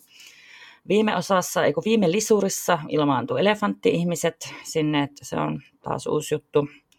Ja pelattavina rotuina on tosiaan nämä jänisihmiset ja sitten on kissa-ihmiset tietenkin ja lisko-ihmiset ja sitten peruna-ihmiset. Oh, Mutta okay. mä eni... Tämä on tämmöinen juttu. Mutta niin, eniten mä ootan, että tulee nuo naaraspuoliset tiikeri-ihmiset, niitä on nyt vaan miespuoleisena, mikä on mun mielestä kauhean epistä. Ja sitten tietenkin mä haluaisin sinne jonkinnäköiset lintuihmiset, mutta niistä ei ole mitään puhetta. Ihana. Mutta joo, peruna-ihmiset, voitko kertoa näistä vähän enemmän näistä peruna-ihmisistä? Onko niinku erityyppisiä perunamuusi-ihmisiä ja paistettu peruna-ihmisiä? Ei, no se on ihan kun näet, niin sä huomaat, että tässä on selkeästi sotkettu ihminen ja peruna. Okei. Okay, no, se on just sen näköinen. No, minäpä googlataan heti, kunhan tämä jakso on tehty valmiiksi. Joo, se on Lalafel, on sitten se rodun nimi. Okei. Okay. Ei falafel, vaan lalafel. niin, niin. Tässä on nyt ihan selkeästi tämä ruokateema. Aa, niin nämä on noita pieniä jo. Mä tiedän, miten, miten siis tulee mieleen vain joku teletappi tai joku... No miten, niin, miten, niin. Miten, no miten ihan siis ei näistä mulle tule mieleen peruna. No, kyllä. Pete pelaa sitä kanssa ja sitten vaan vaan katsonut, että voiko tämmöinen söpö pikkutyttö se on siinä, kun ne vilistää siellä pitkin, niin kyllä se on. Ja sitten joku tämän keksiä, ja sitten sitä ei voi enää unsee. Okei. Okay. Joo, no mutta mennään näistä falafeleista nyt vaikka tuonne tota, Skifin maailmaan. Olemmehan Spefi-podcasti eikä fantasia-podcasti pelkästään. Mm. Onko sulle minkälaisia mielenkiintoisia humanoideja sun muita lajeja tullut siellä vastaan, kun jakson alussa mainittiin robotit ja droidit ja AIt, jotka yleensä sitten ne AIt asuttaa jonkunlaista robottia tai laitetta tai avaruusasemaa tai jotain muuta vastaavaa. Onko, mutta niin kuin, onko, onko AI humanoidi? Kun se on kuitenkin sellainen ihmisen oman käyttötarkoituksen luoma tekoäly tai tai ei välttämättä ihmisen, mutta jonkun humanoidin luoma tekoäly, eikä sen oma rotunsa. No tota, siis ei se, eihän se nyt ole ihmisen käyttötarkoitus, se on itsenäinen ajatteleva olento. Niin, niin mutta kun ne on joku on niin kuin luonut ja ohjelmoinut sen tietokoneella, eikä, eikä se ole itsestään syntynyt entiteetti. Tietoisuus on tämän itseoppivan ja itseään luovan algoritmin emergentti ominaisuus. Tota, niin eihän ihmisestäkään mitään ihmeellistä tai tiedostavaa tule, jos se syntyy ja kasvaa siellä tynnyrissä ilman mitään kontaktia. Että ihan päätöolentohan se on. Että siis niin kuin AI on mun mielestä ihan oma tietoinen olentonsa, jota siis voi myös roduksi kutsua, koska sen saa mahtumaan humanoidi robottivartaloon tai vaikka jättimäiseen avaruusalukseen, niin tota, mun mielestä se voi ihan siis minä ainakin pidän sitä rotuna tässä niin. meidän määritelmässä. Kyllähän sen voi tosiaan noinkin ajatella. Minun on taas tässä vaiheessa jälleen, kun hyvistä avaruus, Skifi ynnä muista roduista puhutaan, niin mainittava Becky Chambersin Skifi-kirja The Wayfarer-sarja. Mä oon hehkutellut niitä jo aika monessa jaksossa, mutta kerran vielä, pojat ja tytöt ja kaikki muut. Siinä on semmoinen oikein kunnon abundance, tämmöisiä erilaisia galaksin kansoja, ja mä tykkään siitä, että ne ei ole kaikki tehty silleen, että joo, nämä olisi kaikki vähän niin kuin ihmisiä, mutta nämä onkin sinisiä ja nämä toiset on keltaisia ja näin, vaan niissä on oikeasti varianssia. Et esimerkiksi siinä on ne aeluonit, jotka on hieman ihmisten näköisiä, mutta ne on niinku, niillä ei ole mitään ihokarvoja, niillä on huo, hopeinen suomukas iho, isot silmät, jossa on tuplaluomet, tosin nyt alkaa kuulostaa perus x alieniltä. Ja ihmiset pitää niitä erityisen kauniina, mutta niissä on mielenkiintoista se, että ne ei kuule eikä puhu, vaan niiden poskilla on väriä vaihtavia suomoja, joiden avulla ne kommunikoi, eli tunteet näkyy kirjaimellisesti niiden kasvoilla, mutta ei se nyt tietenkään ole mitään, että olen iloinen, olen surullinen, olen vihainen, tasoa, vaan että se kommunikointi on ihan yhtä vivahteikasta myös, mitä ääneen puhumallakin voisi olla. Ja sitten niillä on tietenkin teknologia siihen, että sitten ne pystyy puhumaan muille lajeilla, eli joku masina kääntää ne värisignaalit toisille kielille ja toisinpäin. Joo, joo. Joo, Alissa avaruudessa siinä kirjassa oli väriä vaihtava olento ja sen nimi oli Indikaattori. Ja tämä oli mun, mulle pitkään semmoinen unelmalemmikki. Indikaattori. Mutta, niin, se oli indikaattori. Nimellä paiskattu. Ah. Oo, sitten siellä Becky Chambersilla on sitten esimerkiksi myös laruja, jotka ne on vähän niin kuin laaman näköisiä. Niillä on pitkä kaula, punainen turkki ja ne kulkee neljällä jalalla. Sitten on aanriskit, ne on semmoisia liskomaisia, vähän humanoididinosauruksia, millä on sulkatupsu sitten päässä. Ja ne hamargianit on semmoisia blobeja, joilla ei ole edes luita, vaan ne näyttää enemmän semmoisilta itanoilta. Niillä on silmät semmoisten tappien päässä ja ne on tosi hitaita. Niin sitten ne muiden lajien keskuudessa käyttää semmoisia moottorisoituja kärryjä liikkumiseen, niin pysyvät muiden tahdissa. Eli no, ne on vähän niin kuin Turtlesien krang. Ja näitä lajeja on siis vielä vaikka kuinka paljon, millä mitalla, en viitsi edes luetella kaikkia. Mutta ihailen kyllä sitä, miten se Chambers on jaksanut keksiä kaikki nämä eri olennot ja niille ne kulttuurit ja tavat, miten ne lisääntyy ja miten niiden sukupuolet ja muut on muodostunut eri tavoilla kuin ihmisillä. Että esimerkiksi noin larut on sukupuolettomia koko lapsuutensa, ne käyttää pronominia kse ja ksyr, ja sitten kun ne aikuistuu, niin ne päättää sitten, että mitä sukupuolta ne kokee olevansa, joko naareta tai koirata tai sitten jotain sukupuolten väliltä tai sitten ei mitään sukupuolta. Ja noi aeluonit, ne lisääntyy silleen tosi hankalasti, niillä on neljä eri sukupuolta, ja naispuoliset aeluonit voi tulla raskaaksi vain pari kertaa elämässä, niin siinäkin oli sitten oma mielenkiintoinen tarina kommervenkki yhdessä kirjassa yhdellä hahmolla, että jaha, nyt olisi merkit ilmassa, nyt pitäisi lähteä parittelemaan ja pukata jälkeläistä maailmaa, mutta olenkin jossain täällä valovuosien matkan päässä omasta kansasta, niin mitenkäs mä nyt ehdin ennen kuin tämä hedelmöittämisen aikaikkuna menee umpeen. Joo, mä, mä en onneksi pysty tuohon samaistumaan yhteen. No en kyllä minäkään. Mutta... Niin, mutta joo. Mut niin, Skifissä välillä on ja sietääkin olla semmoinen melkoinen lajien ja rotujen abundanssi. Että siellä on kuitenkin koko universumi käytettävissä. Tuossa pienenä kun luin niin avaruusagentti Valeria, niissä oli hirveän määrä niitä ihanuuksia. Ja sitten kun ne oli vielä piirretty niihin sarjiksi, niin sai niinku silmänruokaa siinä ja ihastella niitä mitä siellä oli jänsimpiä rotuja. Ne ei ollut niin kuin varsinaisesti humanoidia. Ne humanoidit oli vähän siis semmoisia, että niillä oli vähän kärsää ja korvaa ja sarvea ja tällä. Ja sitten oli eri kulttuurit tietenkin ja nämä ei ollut kauhean, kauhean mielenkiintoisia yleensä, mutta sitten oli esim. nämä ihanat sellaiset jättimäisen medusan näköiset superälykkäät mietiskelijät. Ne oli siellä jollain vesiplaneetalla – sitten oli myös sellainen tosi rasittavan näsäviisas teinirakeileva asehumanoidi. Että sit se niinku, sitä käytettiin aseena, mutta sitten sen varmistimena toimi, että sen korvat laitto solmuun ja sitten se rauhoittui. Sitten oli shingutsit, ne oli semmoisia aika herttaisia, mutta rahanahneita, kaupan käyviä, siivekkään maasian näköisiä tyyppejä. Mutta siellä oli kaikkea tosi ihanaa, varsinkin semmoisina niin käyttöolioina. Suosittelen meidän varastosta löytyvää kirjaa Taivaan asukkaat. Siinä on koottu tämmöiseksi infopaketiksi näitä Kristin Mesieresin ihania otuksia ja siellä on mukana tietenkin myös Pluxtin yrmyttävä transmutaattori. Sitten sit mä mietin noita Ianan Banksin ihmisrotua, tai siinä on varmaan monia No, mä oon, kyllä ne mun mielestä on ihmisiä, mä en tosin tästä ihan sata varmaan, mutta kyllä ne varmaan on enimmäkseen kulttuurissa. Ja ne voi lukea mun mielestä ihan omaksi transihmisroduksi, kun ne oli niin geneettisesti muokattuja ja sitten ne tietoisesti tallennettuja. Niihin oli esimerkiksi asennettu sellaiset rauhaset kehoon, jotka eritti päihdyttäviä aineita silloin, kun huvitti. Että jos halusi olla yhtäkkiä kännissä, niin jahas, pistetään tästä mä rauhanen tästä niin kuin pistämään vaikka kokaiinia tuonne. Niin ja sitten tota, vastavuoroisesti ne rauhaset myös selvitti pään välittömästi ilman krapulaa. Tosin krapulankin sai halutessaan. niin, jos halusit. niin, niin. Mutta että jos Oispa tuli tarve, ne on niinpä ihan parasta. Voisi sellaiset huvi... pikakännit vetää töissä kahvitauolla ja sitten niin, niin, niin, niinpä. Joo, ja sitten kans huvikseen vaihteli sukupuolia. Ja sitten tietty niillä oli neuroverkot, jolla ne oli yhteydessä niin kuin tekoälyverkostojen muodostamaan valtaisaan datacenteriin, että huomattavasti kehittyneempi kuin meidän pieni internet. Ja sitten ne myös tallensi sinne datacenteriin säännöllisesti sen hetkisen tietoisuuden. Ja sitten joskus niillä oli ihan kamalaa, että ne oli jättänyt vaikka puoli vuotta seivaamatta ja sitten ne yhtäkkiä kuolee. Ja sitten, tota, sitten ladattiin se puolen vuoden takainen tietoisuuskopio ja rakennettiin sille uusi keho. Ja ei se tietenkään voinut muistaa, että mitä kaikkea tärkeää ja maailmaa mullistavaa oli tapahtunut puolen vuoden aikana. Että... Ja sitten lisäksi Banksilla oli kaikille roduille semmoinen yhteinen tosi kiehtova niin evoluutio-mahdollisuus, että ne voi sublimata. Mä en oikeasti, sori, tiedä mikä tämä on suomeksi. Koitin äkkiä googlata, en löytänyt, että onko mä mukaan lukenut ne kaikki enkuksi. Mutta tota, mä suomentaisin se itse jotenkin, että ne voi ihanoitua. Tai voiko ne ylväistyä? Mm, joo, joo. Sekin voisi olla joo. Tai täydellistyä. No joo, ylväistyä, täydellistyä, ihanoitua. No joku tollainen. Mikähän se oikea suomennus oikeasti? No kuitenkin. Voi kertoa. Laittakaa, laittakaa meille viestiä, niin. jos tiedätte, mikä se suomennus on, kun me ei tiedä. Niin.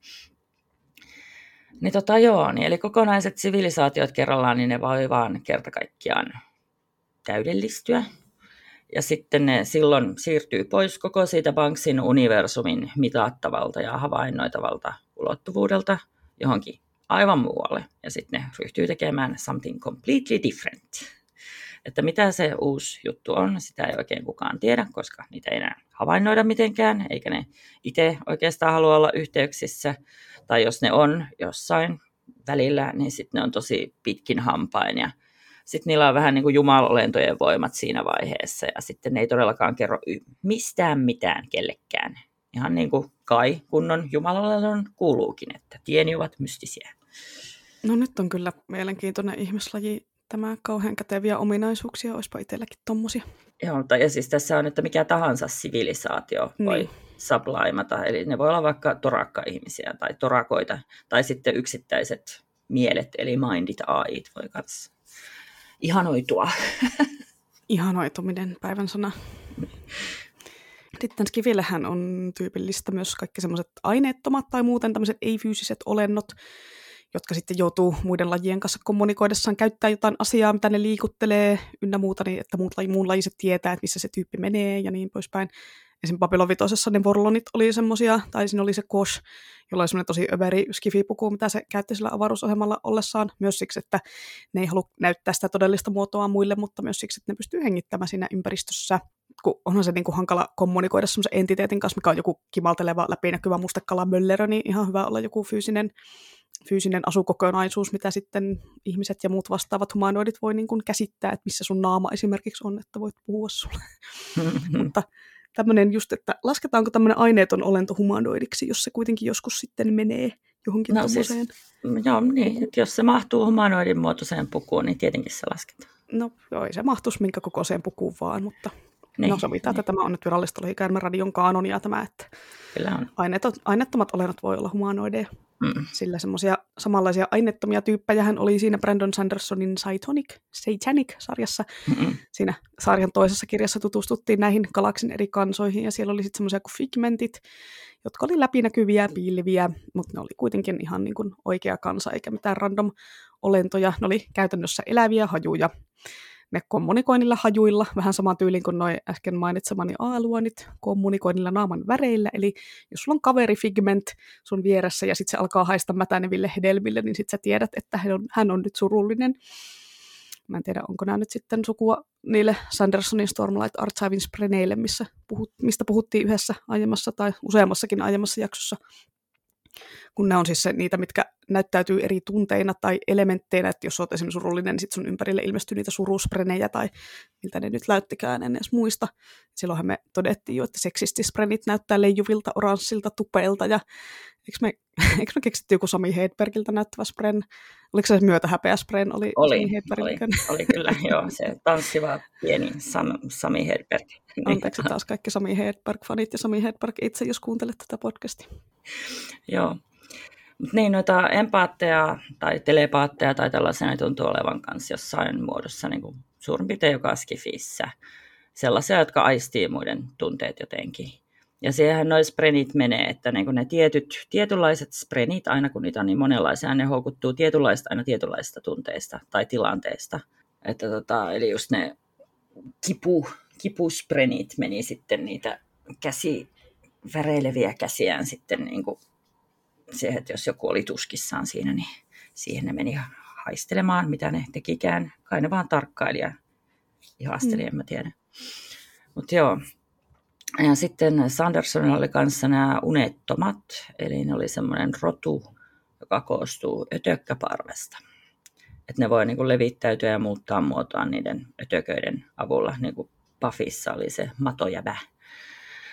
Mutta tota, Sanderson tietty selitti sitä niin tarkemmin, että ne on geenimanipuloinut sitä omaa ytökkäparveaan vuosisatoja ja muun muassa muistamaan erehdyttävästi niin kuin ihmisen silmämunia, silmämunia niin kuin, että osa niistä on ihmisen silmämunan näköisiä tai sitten ne on erikoistunut johonkin tiettyyn aistimukseen ja niin edelleen.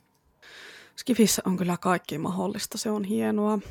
Ei Ai, tämä, oli, mistään... tämä oli kuitenkin fansua muuten tämä Niin, no tietysti tämä niin. on, on, on enemmän enemmän fansua, joo, mutta, mm. mutta se on kyllä, no Sandersonin jutut on kyllä välillä niin skifejä. Ne on, niin on. Kun siellä ei olla ihan, se on, se on kyllä aina keksinyt kaiken ihan itse, ei mitään valmista käytetä. Ei ole Sandersonilla paljon haltioita ja kääpiöitä näkynyt, että siellä keksitään ei ihan omat, omat kaikki asiat.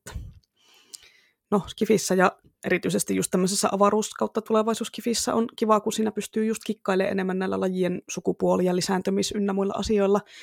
Tai niin kuin tuntuu, että niissä on enemmän mahdollisuutta tämmöiselle varianssille, kun fantasiassa on aika vähän mukana esimerkiksi niin kuin sukupuolten moninaisuutta, ja se on ehkä enemmän semmoista jäykkää ja perinteistä, vaikka toki poikkeuksiakin löytyy, varsinkin täältä YA-puolelta, mistä, missä nyt yleensä halutaan kirjoittaa hahmosta munkinlaisia kuin valkoisia heteroita, vaikka nyt sitten valitettavasti pelkät tylsät ihmiset on siellä kansoina pääosassa enimmäkseen, eli tässä odotellaan vaan kääpiöiden ja tonttujen ja muiden jännempien humanoidien paluuta fantasiakirjallisuuteen.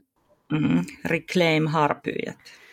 Kyllä, voisi olla semmoinen ihan harpyjäkirjakin. No niin, alkaa tämä ääni jo loppua, niin altaisikohan tämä jakso olla pikkuhiljaa taputeltu? Vai onko sulla vielä jotain rotuasiaa? Eli niin kuin laatujuttuja, mm. äh, joo, joo, aina, mutta mä nyt koitan jaksaa hillitä.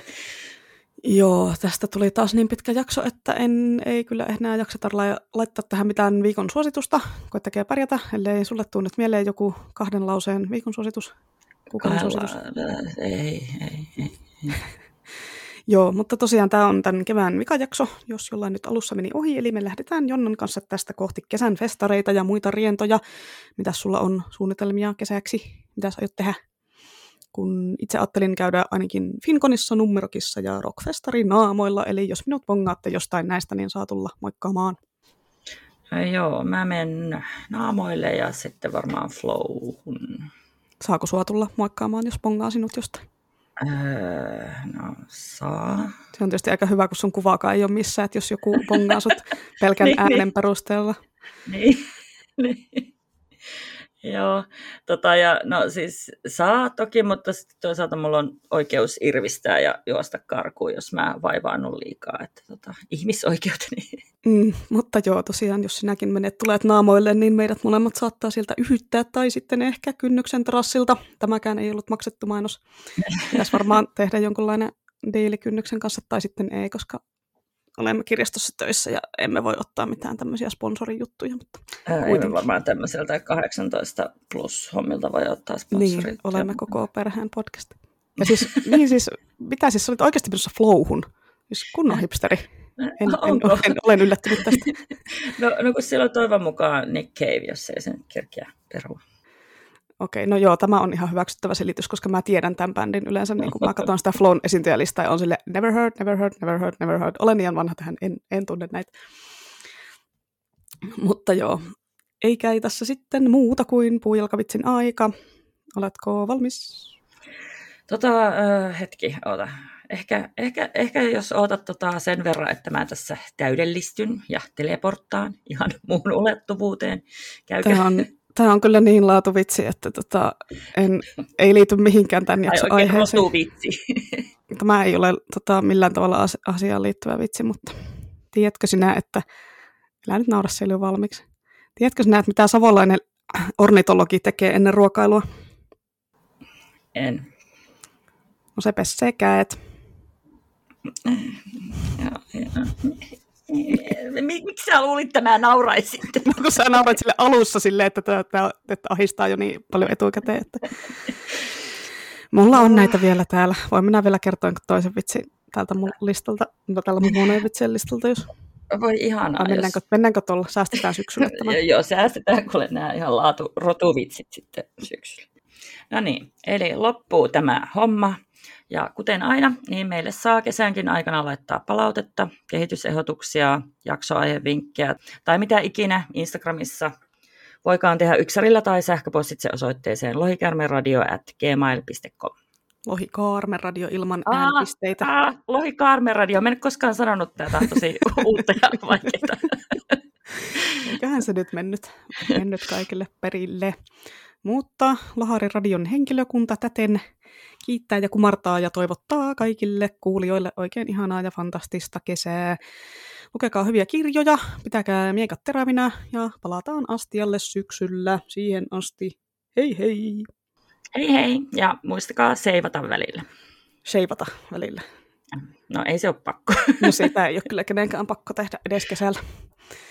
Kainalokarvat vaan liehuen kesää kohti. Ah, ihan romanttista, peikkomaista. Kyllä, heipati hei. up.